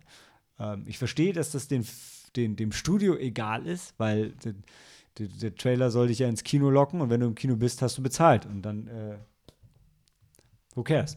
Aber gerade bei einem Horrorfilm, der halt wirklich von diesem Moment lebt und die haben im Trailer sehr gut für mich funktioniert, nachdem ich den Trailer sechsmal gesehen habe, im Film dann weniger gut. Und das wären eigentlich die Highlight-Szenen gewesen. Weil der Film hat Jumpscares, aber er hat gute Jumpscares. Also nicht billige Jumpscares, wo es einfach nur gruselig ist, weil es auf einmal knallt und laut ist, sondern die zeichnen sich so ein bisschen ab und du weißt, die kommen gleich und weiß aber nicht genau, wann sie kommen und das Timing ist ganz gut. Bis auf einen Jumpscare, der richtig mega dumm ist, wo die Evil Entity einfach neben ihr am Computer sitzt und wartet, dass sie sich umdreht, um ihr dann ins Gesicht zu schreien. Das war ganz, ein ganz schlimmer Blumhaus. Geisterbahn-Scare. Die anderen waren okay, fand Mhm. ich. Auch wenn, ich weiß, Sam, du hast den, den ich am besten fand, hast du kommen sehen, obwohl du den Trailer nicht kanntest. Da war ich ein bisschen beeindruckt von dir wieder mal. Du sagst so, boah, der Sam, der kennt Mm, Film. Ja, ich meine, ähm, wenn dann etwas out of focus ist, was schnell näher kommt und dann da, wo das Gruseln die ganze Zeit herkommt, nicht im Bild ist, dann Ja. Aber um zurückzukommen zu dem, was Helena irgendwie eingangs erwähnt hat, weißt du, ich merke sowas unterbewusst und merke ich auch ganz gut. Also, weil ich merke bei Horrorfilmen, dass ich sehr entspannt bin, obwohl ich weiß, gleich kommt der Grusel, weil ich das Gefühl habe, ich glaube, ich, ich spüre schon, wann er wirklich kommt. Kannst du das tatsächlich auch in Worte fassen und sagen, naja, es ist aus dem Fokus, dann bewegt sich schnell und dann wird es langsam und also, äh, das ist schon, äh, ist schon, also, es ist beeindruckend, das so formulieren zu können, macht dir halt aber auch das Erlebnis eher kaputt, wenn du das so wirklich greifbar machst. Ne? Das wie, ähm, als wir mit Tobi, der früher Teil von diesem Podcast war, haben wir irgendwann mal Secret of Mana gespielt und das war so ein Kindheitstraum von uns, also nicht Traum, also das haben wir, Daniel und ich kannten das als Kinder, haben das gespielt, haben das sehr gern gemocht. Und, ähm, und Tobi hat das Spiel halt irgendwie gefühlt so, der hat, das, der hat das gespielt wie Neo. Also wirklich, wir waren da und haben gesagt, ja, jetzt gehen wir drei Screens nach rechts und drei nach links, der hat ähm, 586 Hitpoints, wir müssen den 20 Mal schlagen, jetzt noch zweimal, jetzt noch einmal, jetzt ist es vorbei und wir saßen da, ey, du nimmst dem Spiel die ganze Magie. War wirklich, äh, zwar, und er wusste das wirklich so, so auswendig, weil es einfach so viel gespielt hatte. Ähm, ja. Ist- Ist manchmal für einen selber, man Ja. gewinnt dann nicht dadurch, ne? Aber es ist, was es ist. Aber ansonsten insgesamt hat der Film aus dieser simplen Prämisse halt echt viel rausgeholt und auch die, also durchgängig gut geschauspielert, wenig dummer Comic Relief, ähm, auch spannend. Aber, Nicht aber echt, also aber ich, dann, äh, ja, er hat halt, er ist halt nicht hereditary. Also wenn du, wenn du, wenn du, wenn du, wenn du Hardcore-Horrorfilm gestählt bist oder halt wie Sam Filme analysieren kannst tief, dann also er ist, er, ist besser als ein Mainstream-Horrorfilm, aber er ist jetzt auch keine neue Offenbarung. Und Mhm. das ist ja auch okay. Also, ne, ich sage ja nur, der kommt halt nicht in den Horror-Olymp. Ähm, aber bei der Olympiade kann er schon mitmachen. mhm. Boah, das, war, das könnte man doch aufs Cover schreiben. Äh, Paramount. Ja. Das ist nicht jemand, sagt. Ja, ich fand es halt schade, dass ähm, offensichtlich hat, hatte der Parker Finn ein bestimmtes Ende im Sinn und ähm, Ich dachte die ganze Zeit, dass es eine Frau wäre, die den Film gedreht hat. Also, also ich dachte, Ähm. das wäre eine Regisseurin. Schauen wir doch mal, Parker ist ja jetzt ein relativ äh, geschlechtsneutraler Name. Aber hat, vielleicht bilde ich ähm, mir noch ein. Aber was hat er für eine jedenfalls äh, ist halt die Frage, also sie ermittelt dann halt in, in eigener Sache, was passiert da mit mir, wie kann ich das irgendwie aufhalten Mhm. und dann hat sie eine Idee, oh, was kann ich versuchen und dann setzt sie das aber nicht so, nicht sehr schlau um. Leider. Hm. War das Ende für dich so enttäuschend? Ja. Also, ich, also, ähm, ohne jetzt zu spoilen, wird ein bisschen schwierig. Es hat mich, also es hat mich an eine Szene aus äh, Stephen Kings It Chapter 2 erinnert und ich fand es besser als die. Äh, und Hm. dann kam der unweigerliche Twist, Twist, den fand ich auch ein bisschen besser als erwartet.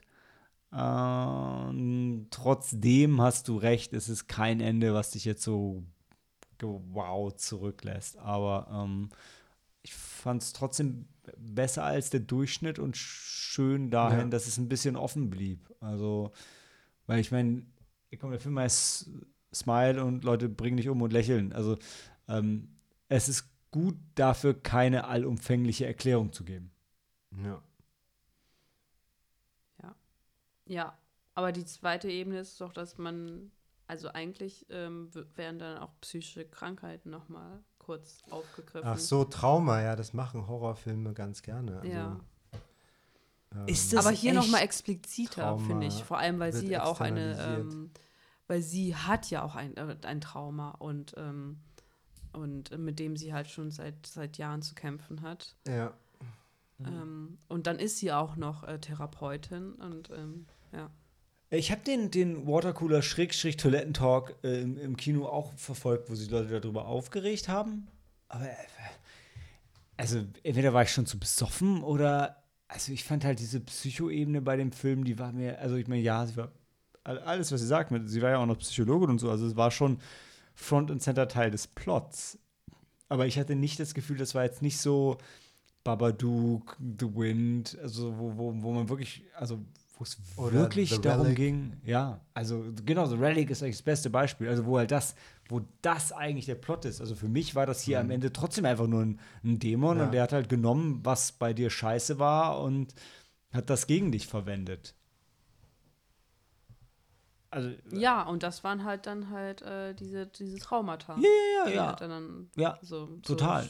Würde ich mir das dann Aber ich, erklären. aber ich fand, ich fand in, so wie der Film das für seinen Plot genutzt hat, fand ich es okay, das simpel darzustellen, weil weil es doch gar nicht um die Tiefe ging, oder? Ähm, also ich natürlich haben die Leute schon Trauma in ihrer Vergangenheit, aber ähm, im Vordergrund stand doch, dass die dann Zeugen sind von, von diesen Selbstmorden und das ist das neue Trauma Ja. dann. aber Das das ist okay. Was dann, was dann zur Folge hat, dass die überall das nochmal sehen. So, also etwas, was daran erinnert. Aber ist es, also war Eben für das mich, Lächeln. für mich war das einfach nur der übernatürliche Plot. Dieses, das, die, die Mhm. Entität macht das so und arbeitet dann damit. Lass Ja, aber ich meine, das stört ja den Alltag von den Leuten komplett. Ja, ja, klar, die sind alle innerhalb von einer die Halluzinationen und so. Klar. Ja, und ähm, da, ich denke, die Aussage vom Filmemacher ist, dass das, das, sagen wir, herkömmliche, realistische Trauma im Inneren von den Menschen auch sowas macht. Ja. Okay. Ja. Cool, ja. Ähm, Habe ich gar nicht so mitgenommen, aber ja, ist doch okay. Ja, weil ich, ich glaube schon ein bisschen, weil dann, dann äh, am Ende dann noch diese, ähm, der Reveal ähm, oder die Klammer, die dann, dann quasi den Film auch zum Beispiel. Am, am Anfang sie, siehst du doch die, die, äh, sie als Kind und ihre Mutter. Ähm, und ähm, wie ihre Mutter dann anscheinend Selbstmord begangen hat. Und dann am Ende, also wenn ich, wenn, wenn ich das jetzt so. Wollen wir vielleicht sonst die Sterne vergeben und das dann Ja. ausführen? Mhm. Ja. Wie viel gibst du? Du bist begeistert. Ich bin begeistert. Ich würde ihn trotzdem wahrscheinlich, also je nachdem. Ähm, ich hänge dann so zwischen dreieinhalb und vier. Wenn du gar keine Horrorfilme magst, dann kannst du ihm auch drei geben. Wenn du Horrorfilme magst, aber noch nicht viele gesehen hast, dann vier. Und wenn du Horrorfilme magst und viele gesehen hast, dann dreieinhalb. Ja. Ähm, deshalb hänge ich zwischen dreieinhalb und vier, ähm, weil das die zwei Perspektiven sind, die mich interessieren. Also Ja. wer keine Horrorfilme mag, hat er Pech gehabt. Ja, das wäre dann nach unserem, unserer, unserer Definition eine zweieinhalb. Was? ja. Ich dachte, wir nehmen die Empire-Definition. Zweieinhalb ist für Genrefans. Ja, Aber es geht gut, schon ein bisschen darüber hinaus. Also ich finde, es ist schon auch ein Ja. gut gemachter Film. Also Ja. der ist ja nicht nur für Genrefans zu empfehlen. Ich sag nur, wenn du das Genre gar nicht magst, ne, da, aber das ist ja was Ja. anderes als nur für Genrefans. ja, okay. Ja, dreieinhalb. Hm, Okay. Ja, keiner von euch für vier? Nee. Nee. Nee, nee, definitiv nicht, nein. Dann, dann ist das doch mehr als fair. Nicht vergessen, wir müssen gleich noch unser Herzen, Ja. unsere Herzen vergeben. So, aber jetzt sind wir erst, äh, Helen, du wolltest. Ja, genau, Klammer. weil am, am, am Anfang, man, das ist erste, die erste Szene, man sieht, ist halt die Mutter von unserer Hauptdarstellerin, die halt Selbstmord gegangen hat und ähm, sie als Kind, die das miterlebt hat. Mhm. Und das dann, dann ist das das Trauma. Aber am Ende, am Ende stellt sich dann heraus, weil sie dann das auch nochmal benennen, dann ist das eigentlich das, das Trauma, was sie hat, ist halt, dass ihre Mutter, Dass ihr nicht geholfen dass hat. ihr nicht geholfen hat. Mhm. Und dass sie dann quasi sich die Schuld dafür gibt, dass die Mutter dann, dann gestorben ist. Mhm. Und, ähm, und dass es dann quasi dann die, die Klammer geschlossen wird. Und dann halt ist das das Trauma, dass sie jemanden gesehen hat, der sich vor ihren Augen umbringt, war da dann nur noch der, nur der, der Auslöser, dass sie halt dann ihr Ei, das nochmal ähm, Ich, ich habe das dann so gesehen. Deshalb nimmt dann auch diese ja, Entität ja, dann die ja, Gestalt von der Mutter an. Nur ich habe es dann, ich habe es so gesehen, dass sie dachte, ah, wenn ich mein Trauma überwinde, dann, dann ist alles cool. Mhm. Und sie hat es überwunden, hat ihr aber nicht geholfen. Hat sie es denn wirklich überwunden? Ha- Also ich habe es so gesehen, sie hat es überwunden und es hat ihr nicht geholfen und das, deshalb war dann für mich mein Takeaway, ja, du kannst halt machen, was du willst, du hast halt Pech gehabt, wenn, wenn dieses Monster äh, hinter dir her ist. Äh, Ja, aber- Ist dem egal, ob du irgendwas überwindest oder nicht. Ja. Und, nee, warte, warte. Ich, und deshalb, und deshalb war es für mich dann auch nicht so wichtig, wie der Film mit den Traumata umgeht, weil dann war für mich klar, okay, das ist eigentlich gar nicht, worum es geht. Sondern das ist eine Finte. Ja, aber sie sagt dann ja auch noch mal, dann als sie dann mit dieser Entität in diesem auch noch in diesem Haus Mhm. ist, in dem Haus, in dem ihre Mutter gestorben ist, quasi dann noch mal und für mich dann quasi in ihrem Gedanken Ja. äh, sind, dann hat sie noch mal gesagt, ja, aber das sind wir befinden uns in meinem Kopf. Ja, Deshalb genau. haben sie, gelten hier meine Regeln. Ja. Und eigentlich hätte sie es da dann überwinden sollen, aber äh, und da hätte sie halt halt dann die Oberhand gewinnen können, hat sie aber da nicht. Ja, genau. Und da war, deshalb war mein, mein Takeaway da halt so wie bei, bei, bei Nightmare on Elm Street so, ja, aber ist mir doch egal. Also, Okay. das sagst du jetzt, aber das stimmt halt nicht. Das sind trotzdem meine Regeln und ich bringe dich halt trotzdem jetzt um und dann, dann, was ist denn, dann Ja, fress ich aber- dich halt. Nee, wa- wa- warte, irgendwas hat mich dann noch ein bisschen ges- gestört am Ende. Jetzt muss ich mich noch mal dran erinnern, weil dann ähm, ach genau, jetzt weiß ich, was mich gestört hat am Ende, weil ähm, sie dann ja aus dem als sie dann realisiert, dass sie halt diese Entität nicht besiegt hat, sich nicht ihrem Trauma stellen konnte. Ähm, und dann ist sie halt außerhalb des Hauses und dann kommt halt ihr Ex-Freund, ihr Polizist. Ähm, und dann läuft sie halt ins Haus rein. Und dann hätte sie aber so stark sein so, also ich hatte das so angenommen, dass sie so stark ist dann und ihn halt Mit äh, einbeziehen. nicht ihn, ja, ihn nicht mit einbezieht. Mhm. Aber das tut sie dann. Mhm. Und äh, da, das, ist, das greift vielleicht deinen Punkt auf, dass es dann eine Ähm, Entität ist. nee, ich dachte äh, irgendwann, da, da, da ist dieser Moment, wo sie realisiert, das hat nicht funktioniert. Mhm. Ihr Ex-Freund ist in Gefahr, weil er doch, ne, also Mhm. ihre Strategie war, sie muss alleine sein, ne? Ja, stimmt, ja. Und ähm, Und da hätte sie eigentlich sagen sollen, nee, du bleibst draußen Sie ich ist- bringe mich jetzt um, Genau. ohne dass du siehst. genau. Ja. Sie hätte sich halt äh, umbringen müssen, ähm, auf, äh, Genau. Damit aber, das halt nicht aber, weitergetragen aber das- aus eigener Kontrolle genau, aber nicht. den, aber den Punkt hatten, durchs Monster. hatten wir doch diskutiert und das, das fand ich halt irgendwie so cool, weil der Film da so Terminal 2 einfach in sich, in sich logisch ist, dass in dem Moment, wo du beschließt, dich selber umzubringen, gewinnt die äh, gewinnt dieser Dämon halt und übernimmt die Kontrolle über dich und dann lässt er nicht zu, dass du dich alleine umbringst. Also das, du kannst dich nicht selber umbringen. Äh, Außer du hast dein Trauma da überwunden. hm, Vielleicht. Vielleicht, aber ich habe ich es halt wirklich so gesehen, wenn du beschließt, dich umzubringen, dann ist das der Punkt, wo du, wo, wo der Dämon Besitz von dir ergreifen kann. Mhm. Das heißt, du hast keine Chance. Weil dein einziger Ausweg ist, dich in dein, nach deinen eigenen Regeln selber umzubringen. Aber so wie du, in dem Moment, wo du beschließt, dich umzubringen, hast du Mhm. verloren. Und die Beweggründe dafür sind egal. Mhm. Also, dass das die Regeln sind, nach denen äh, es operiert. Mhm. Und das fand ich dann, also das war für mich dann so, ja, wie gesagt, ja, das ist halt schon clever. Weil dann, dann kommst du aus dem Ding halt nicht raus, weil Ne, das Einzige ist, du isolierst dich erfolgreich. und von bringst dich aber anderen. und bringst dich nicht um.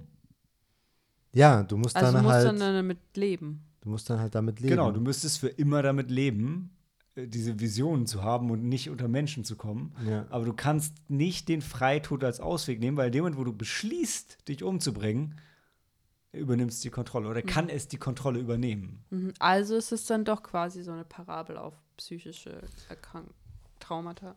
Mit, wenn, also ich glaube, wenn man das, ich weiß jetzt nicht, was der, der Regisseur sich dabei gedacht hat, aber ich, wenn man es möchte, kann man das ja immer so sehen. Ne? Die Ku- Kunst ist ja frei für dich zur Interpretation. Ne? Natürlich, ja. Und, Hm. Aber das fand ich halt einfach, also ich, ich glaube, dann war es Maike, mit der ich drüber diskutiert hatte, die hat ihn ja auch außerhalb der Sneak gesehen, wo ich dachte, ja, das ist schon clever. Und dann, dann habe ich meinen Frieden damit gefunden und gedacht so, ja, da kommst du nicht raus. Also bist du dann in dem Sinne auch nur stark, wenn du dann halt damit. Hm, warte, ich hatte gerade einen Gedankengang. Also weil du damit dann Wenn Du du schaffst, damit umzugehen. damit umzugehen. Du, d- du, du, ja, das ergibt tatsächlich Sinn, weil du dann halt dem auch nicht äh, da, davor nicht wegläufst, sondern du stellst dich dem. Ja, weil du sagst, äh, äh, Du akzeptierst das, das ist ein ist. Selbstmord ist kein Ausweg, weil wenn du Selbstmord begehst, egal wie, ist es vorbei. Ja. Ja, und das muss nicht selbst machen. Das ist halt so, also wenn du da davor dann ent weg davor wegrennst und es ist halt nicht dann das nicht direkt anspring, äh, ansprichst, so wie das so oft ist mit äh, so solchen Krankheiten, äh, solchen Krankheiten, die man, die dann tabu, tabuisiert Tabuisiert. werden ähm, und die es aber nicht sollten, sondern dass, dass man noch ein bisschen offener darüber sprechen sollte. Ja, nur du kannst ja in dem Fall nicht unter Menschen bleiben. Ja, in dem konkreten Fall nicht. Ja, klar. Ja, achso, ich dachte, wir reden noch von dem Film. Ja, ja, natürlich, natürlich. ja, ja, ja. Ähm, aber warum könnte sie nicht unter Menschen bleiben? Weil, also ich fand halt, weil diese Visionen einfach so krass sind und ja auch nicht weggehen. Ja. Und es ja einfach mit Nachdruck dich. Ja, und ich glaube, es gibt auch ein paar macht. Krankheiten, die dann halt auch einfach, die auch so krass sind und die nicht weggehen und ähm, die dich kaputt machen. Ja, bestimmt. Ja. Und manche Menschen können halt damit umgehen und ähm, Kannst du, glaub, also ich, da, da, da nehmen wir den Film jetzt für zu sehr bare Münze, aber wenn du, eine, eine, wenn du eine psychische Krankheit hast, die so krass ist, dass sie dir solche Visionen gibt, also wenn du, du musst ja schon ganz schön kaputt sein, um da hinzukommen, und dann bist du aber auf der anderen Seite so stark, dass du damit umgehen kannst. Das ist schon, puh, da bist du ganz schön, äh, ganz schön harte Sau. Also, wenn du es schaffst, damit zu leben. und das schafft nicht jeder. Ja, da musst du schon Sam sein und sagen, ah, out, of, out of focus. Und jetzt bewegt sie sich schnell, ja, dann kommt es gleich. Tief entspannt. Ja, ja, das ist jetzt auch zu, äh, zu weit hergegriffen. Klar. Nee, aber ich weiß, Aber was das bietet sich halt an, weil sie halt auch Thera eine Therapeutin ist und dann halt dann, ähm, und dann werden diese Traumata nochmal aufgegriffen. Und dann besucht sie doch auch nochmal die Frau von einem Opfer. Ja. Und äh, dann erzählt sie ja, er hat ja auch seinen Bruder dann in einem Autounfall verloren und jetzt sieht sie ihn immer wieder Ja. und dann. Also ja. die, die, als sie die Frau besucht hat, ähm, die, die, die Scrubs-Darstellerin, habe ich mich erstens sehr gefreut, die zu sehen. Und dann habe ich gedacht, das war aber schon eine Szene mit verschenktem Schreckpotenzial. Also gerade in dem Zimmer mit den ganzen Zeichnungen, dass da dann nichts passiert. Ich, ich fand, also das war eine Sache, die ich bei dem Film gedacht habe. Ich fand, ähm, es hätte fast ein bisschen öfter noch dieser Horror-Trigger kommen sollen. Also gab es einige Szenen, die sich dafür angeboten haben eigentlich und da haben sie es haben es nicht gezogen. Was, naja, okay war, offensichtlich, weil ich glaube, das, das Publikum hat auch so seine Pausen gebraucht. Aber also gerade da, da der Film ja die Chance geboten hat, das auch bei helllichten Tag zu, zu, ziehen, hätte ich mir da mehr gewünscht. Der Kindergeburtstag war unausweichlich, ähm, dass es da passiert. Aber wie es dann passiert ist, in welcher Konsequenz, war trotzdem noch mal cool. Also Das war, das war eine echt starke Szene, fand ich. Ja. Und da, da, da, da war auch einfach alles gut. Also bis auf, dass es so vorhersehbar war, war alles an der Szene sehr, sehr gut. Sehr, sehr gut. Auch, aber ansonsten ich, hat der Film trotzdem noch ein bisschen Potenzial für gute Schockeffekte liegen lassen auf der Strecke, glaube ich. Ja, ja. Ja, tut mir leid, jetzt, jetzt nehme ich den Film auf einer ganz anderen Ebene wahr. Auch das jetzt mit dem Lächeln. Tut, äh, tut mir leid, ich Ja, aber ist doch super. Dafür, ich meine, ist ja okay. Dafür ist Ja. ja, äh, Ja. die Diskussion auch eigentlich Genau, da. weil, ja. Ja. Jetzt kannst du nicht mehr über so, so Banales wie Schockeffekte diskutieren. Ja? Nee, ja, leider nicht, weil wenn ich jetzt auch dann, ja, wenn ich jetzt dann so an, an ja, weil oft ist es ja auch dann generell so von auch von unserer Gesellschaft quasi so irgendwie, man fühlt sich dann unter Druck, dass man einfach alles so belächelt, also nicht belächelt, aber äh, wenn man sich auch nicht gut fühlt, dass, Dass man, man trotzdem, trotzdem lächelt. lächelt. Ja, ja. Ja. Ja. Ja. Und dass man nie irgendwie, Schwäche zeigt. ja. Trotzdem nur dreieinhalb Sterne. Naja, hey, Ja. it is what it is. Und jetzt dürfen wir aber noch unser Herzen begeben. Also, ähm, machen wir es mal kurz wieder locker und fröhlich. Ähm, Weil jetzt, äh, so. Ja, aber müssen wir ja nicht. Das hat uns Smile ja gelernt. Ja, naja, wei weiß ich nicht. Aber okay. Also, wir hatten Nope, Last Seen Alive, Coherence, Beast, Orphan First Kill, Paradise Highway, Mona Lisa and the, the Blood Moon und Smile. Ich finde es gar nicht einfach, da zwei Herzen zu vergeben, weil da sind schon, da sind einige Knall dabei. Also ich meine, da sind auch einige dabei, die ich direkt streichen kann. Äh, zwei, um genau zu sein, glaube ich. Äh, also Ja, nee, ich. nur Hab, zwei, ne? Nur zwei. ja, ich habe mich entschieden. Hm? Nope. Beast. Okay, also wir haben drei. Wir haben drei Filme, die unser Herz verdient haben. Wir spielen Schnick, Schnack, Schnuck. Weil ja, Smile und Orphan First Kill sind für mich knapp drunter, würde ich sagen. Ja, aber Offen für Kills fällt ja in den September. Äh, nein, in den August. Nee, in den Ja, August. wer, wer ist jetzt eine Podcast-Folge? Aber mit zwei Herzen. Doppelherz. Ach so. Oder? Oder wollen wir, Ja. nach, wollen wir nach Monaten trennen? Das darf in dem einen Monat nur einen Film. Können wir machen? Ach so, ich hatte jetzt nach Monaten getrennt. Okay, dann trennen wir nach Monaten. Aber müssen wir nicht machen. Nö, komm. mal. Uh, dann müssen wir, müssen, ist dann Under the Shadow mit dabei. Das ist ja eine, aber eine Heimkino-Sneak. Ja, aber Ja. Heimkino-Sneak ist bei den Sternen nicht dabei. Ja, Ja, aber Coherence. Äh, ist bei ja, den Herzen. Aber Coherence war ja auch keine reguläre Heimkino-Sneak. Ja, Sneak, Sneak. Ich mag's, ich mag, ich finde es gut, ich finde es gut, wie ihr die Regeln auslegt. Okay, also wir gehen nach Monaten und äh, Under the Shadow ist nicht dabei. Das heißt, zunächst ist die Diskussion, aber also Beast oder Nope? Ich meine, wir, wir, wir haben auch einen Monat Maximum Overdrive das Herz gegeben. Das war auch ein Heim, Heimkino. Äh, ähm, Aber es war ein Montag- aber es war ein Montagsersatzfilm, ne? Sneak-Ersatzfilm, ja. Ja, äh, nee, stimmt, stimmt, stimmt. ja. Ja. Also, dann, Helena, also Nope oder Beast? Ey. Ey. Ah, Ich meine, ich habe Beast jetzt nicht gesehen, aber, aber Nope? Ja, aber Nope ist halt Das schon, Kinospektakel. Ja, ey, der ist ja wohl qualitativ, ist das doch wohl ein ganz anderes natürlich, Level. natürlich ist er qualitativ viel, viel besser als Beast. Ja, Aber aber, Maximum Sinne- Overdrive war auch qualitativ, Qualitativ, der, ja. schlecht, der schlechteste Ja. Film. In Da- Aber rein subjektiv unser Herz. Und. Gefühle sind oft irrational, äh, also, oder meistens irrational. Kriegt dann Beast man. Aber, aber, aber, aber Jordan Peele, Ja, aber, aber, aber Idris Elba. aber das war ein Cash Grab für Idris Alba und ein Herzensprojekt für Jordan Peele. Hm. Okay, ah, gut. Das, ja. Hm. Hm. Muss ich nochmal tun? Wollen wir im Sep die, das Septemberherz vergeben? ja, Mona Lisa. Habe ich nicht gesehen. Warte mal, ey, ist, da- ist da jetzt die Wahl nur zwischen Paradise Highway, Mona Lisa und Smile? Ja, Smile. Smile trägt dein Herz. Me- Mein Mona Lisa kriegt meins. Boah, ich habe Mona Lisa nicht gesehen, aber ich würde ich würd Mona Lisa unterstützen, auch wenn ich Smile Okay. richtig gut Warum? fand. Warum? Du hast ihn nicht gesehen. Ja, aber ich habe mega Bock, den zu sehen und ich glaube, dass der mir mehr ans Herz geht als Smile. Außerdem unterstütze ich gerade dein Votum. Warum, warum, warum fällst du mir in den Rücken? Also, das macht überhaupt keinen Sinn. Also, Mona Lisa kriegt unser Herz im September. Und das andere Herz kriegt jetzt Beast. Nein, Nope. Komm, das kriegt er Nope. Nee, ich verstehe. Also, ich glaube, wenn ich Beast gesehen hätte, würde ich wahrscheinlich auch Mm, Beast mein Herz geben wollen. Ist das. Ich habe ihn ja schon Beast vorbestellt. ist halt schon der, Der der, Punkt der, ist, weil- Underdog, ja. Ja, also, du wolltest irgendwie Löwe eigentlich einbauen, Ja. Der Punkt ist, ich habe, also auch wenn ich eigentlich, ich habe gesagt, ich habe mega Bock, Nope nochmal zu sehen, aber ich habe Nope nicht vorbestellt und ich habe Beast vorbestellt. Okay. Beast würde ich noch einmal sehen, aber Nope. Nope.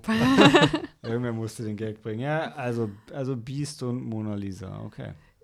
Das ja, ist nein, gib ruhig Nope oder, Nee. oder, oder, oder Coherence. Den haben wir alle aber, gesehen. aber Hauptsache nicht das, was- wofür du gestimmt hast.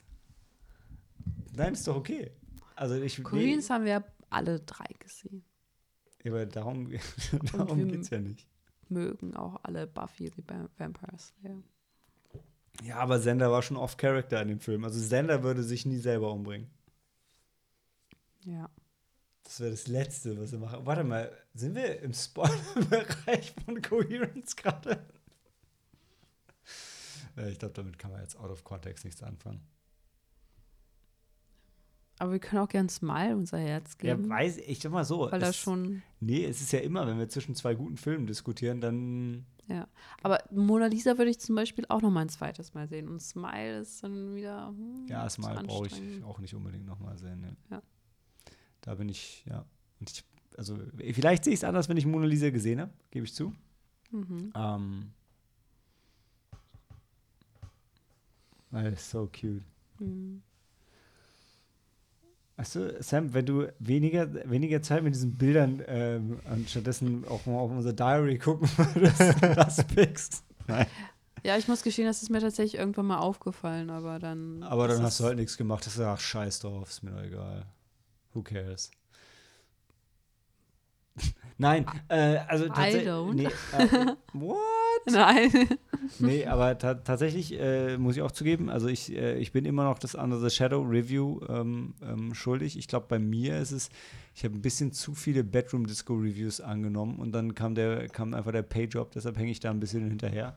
Und auch beim Script heute habe ich was durcheinander gebracht. Da war Krankheit, Urlaub und Zeit, aber ähm, das gewohnte Sneaky Monday Qualitätsniveau kommt zurück nächsten Monat, behaupte ich. Wir haben, ah, wir haben gar nicht über Halloween geredet. Oh mein Gott. Also Leute, bevor wir rausgehen, ähm, geht auf unsere Halloween Ends. Ja, oh, oh. Ja, Ja, ich habe gesehen, anderthalb Sterne, Sterne von Malte.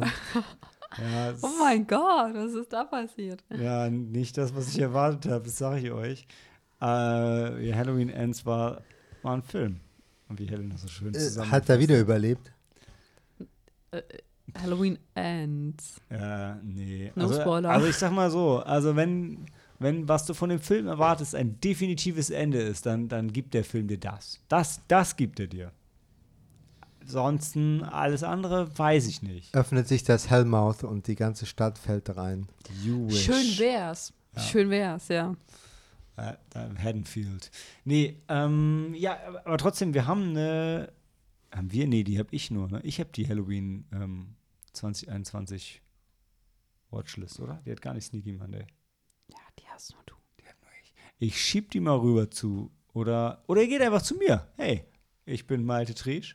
ihr, ihr findet Ja, mich, ja. Ihr ja, okay. findet mich auf Letterboxd und da ist okay, eine. Watchlist von mir, die finde ich Mhm, ganz mhm. gut. Also die habe ich aber auch schon mal, hab ich auf Instagram habe ich die mal verlinkt. Oder? Ich habe doch, doch. Wahrscheinlich nicht verlinkt. Wahrsch- Wahrscheinlich Ich hab hast du die erwähnt. Da, nee, ich glaube, da war ein Link drunter. Hm, na, wahrscheinlich funktioniert Den konnte man nicht klicken. Ja, Weil, weil um den Link klicken zu können, braucht man einen kostenpflichtigen äh, Instagram ähm, Dingsbums-Account. Äh, hat ja kein Mensch sowas. Äh, äh, äh, äh. Aber, aber ähm, ihr könnt, ihr könnt auf Instagram einen, einen Kommentar dazu posten und dann könnt ihr einen Link setzen, den man klicken kann. Ich gucke euch an, meine äh, Sneaky Monday Gefährten und Mhm. Gefährtinnen. Äh, nee, also genau, da ist eine ganz coole Halloween-Playlist mit Sachen, die man so ähm, streamen kann. Ja, ich, ich, ich, ich meine, also es ist ja der Sneaky Money Account. Ich glaube, ein gewisser Malte Triesch, der diese Liste auch erstellt hatte, der könnte doch den Link posten. Ja, hat er auch. Also, sag ich ja, habe ich ja. Ich glaube, der ist wirklich da. Bin mir ziemlich sicher. Ja? Hast, Ja. hast du ihn in den Kommentaren? Nee, aber ey, Leute, ihr könnt ja wohl so ein bisschen äh, Copy-Paste, das traue ich euch da draußen noch zu. Nee. Mit euren äh, ähm, äh, Smart Devices, die ihr so benutzt.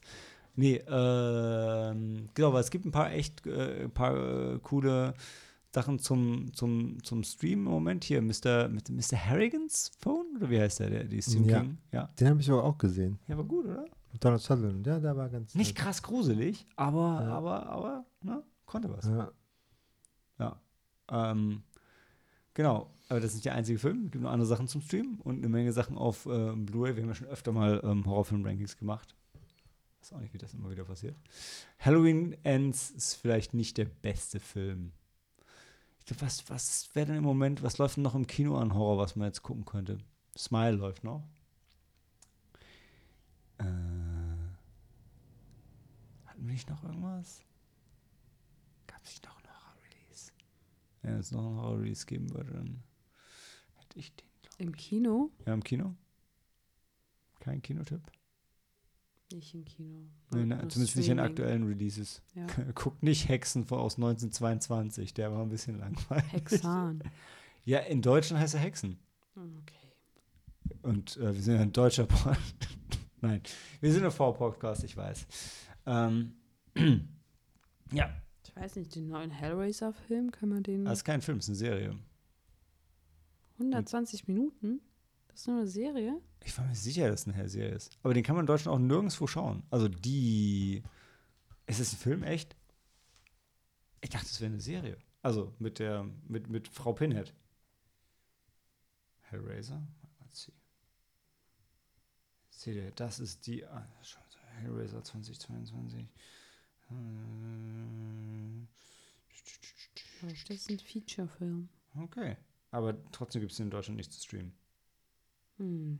Habt ihr mal einfach Pech gehabt, wenn ihr kein, ähm, wie heißt das, VPN? Ja. Ja. Cool, das ist ja ein Film, finde ich super. Ich mag ja Filme. Alle Filme. Ja, ich glaube, äh, langsam kommt das Ding jetzt zum Ende. Also wie gesagt, äh, bei mir und auch auf unserem Instagram findet ihr eine, eine Halloween-Playlist mit, äh, mit schönen Sachen, die man gerade streamen oder auf Blu-ray kaufen kann. Ein paar Klassiker, die man wiederentdeckt, ähm, entdecken kann. Und dann möchte, was war noch hier? Wir haben doch hier Don't Breathe mit Audrey Hepburn gesehen. Wie hieß der noch? Until Dark. Ja, genau. Der war nett. Aber kein richtiger Horror. Das stimmt. Das Also damals vielleicht. Äh, Ja, heute hast du gesagt, warum äh, doch? Ich habe Tusk heute zu Ende geschaut. Der war besser als erwartet. Also tatsächlich, ich finde, er ist super ähm, underrated und underappreciated, so wie Kevin Smith insgesamt. Tusk, abgefahrener Scheiß. Kann man sich ruhig geben. Ansonsten wisst ihr ja, ne? Nach Halloween kommt Weihnachten und dann kommt Ende Apocalypse. So, jetzt reicht's aber auch. Äh, oh, Viertel nach zwölf. Handy aus und Film ab.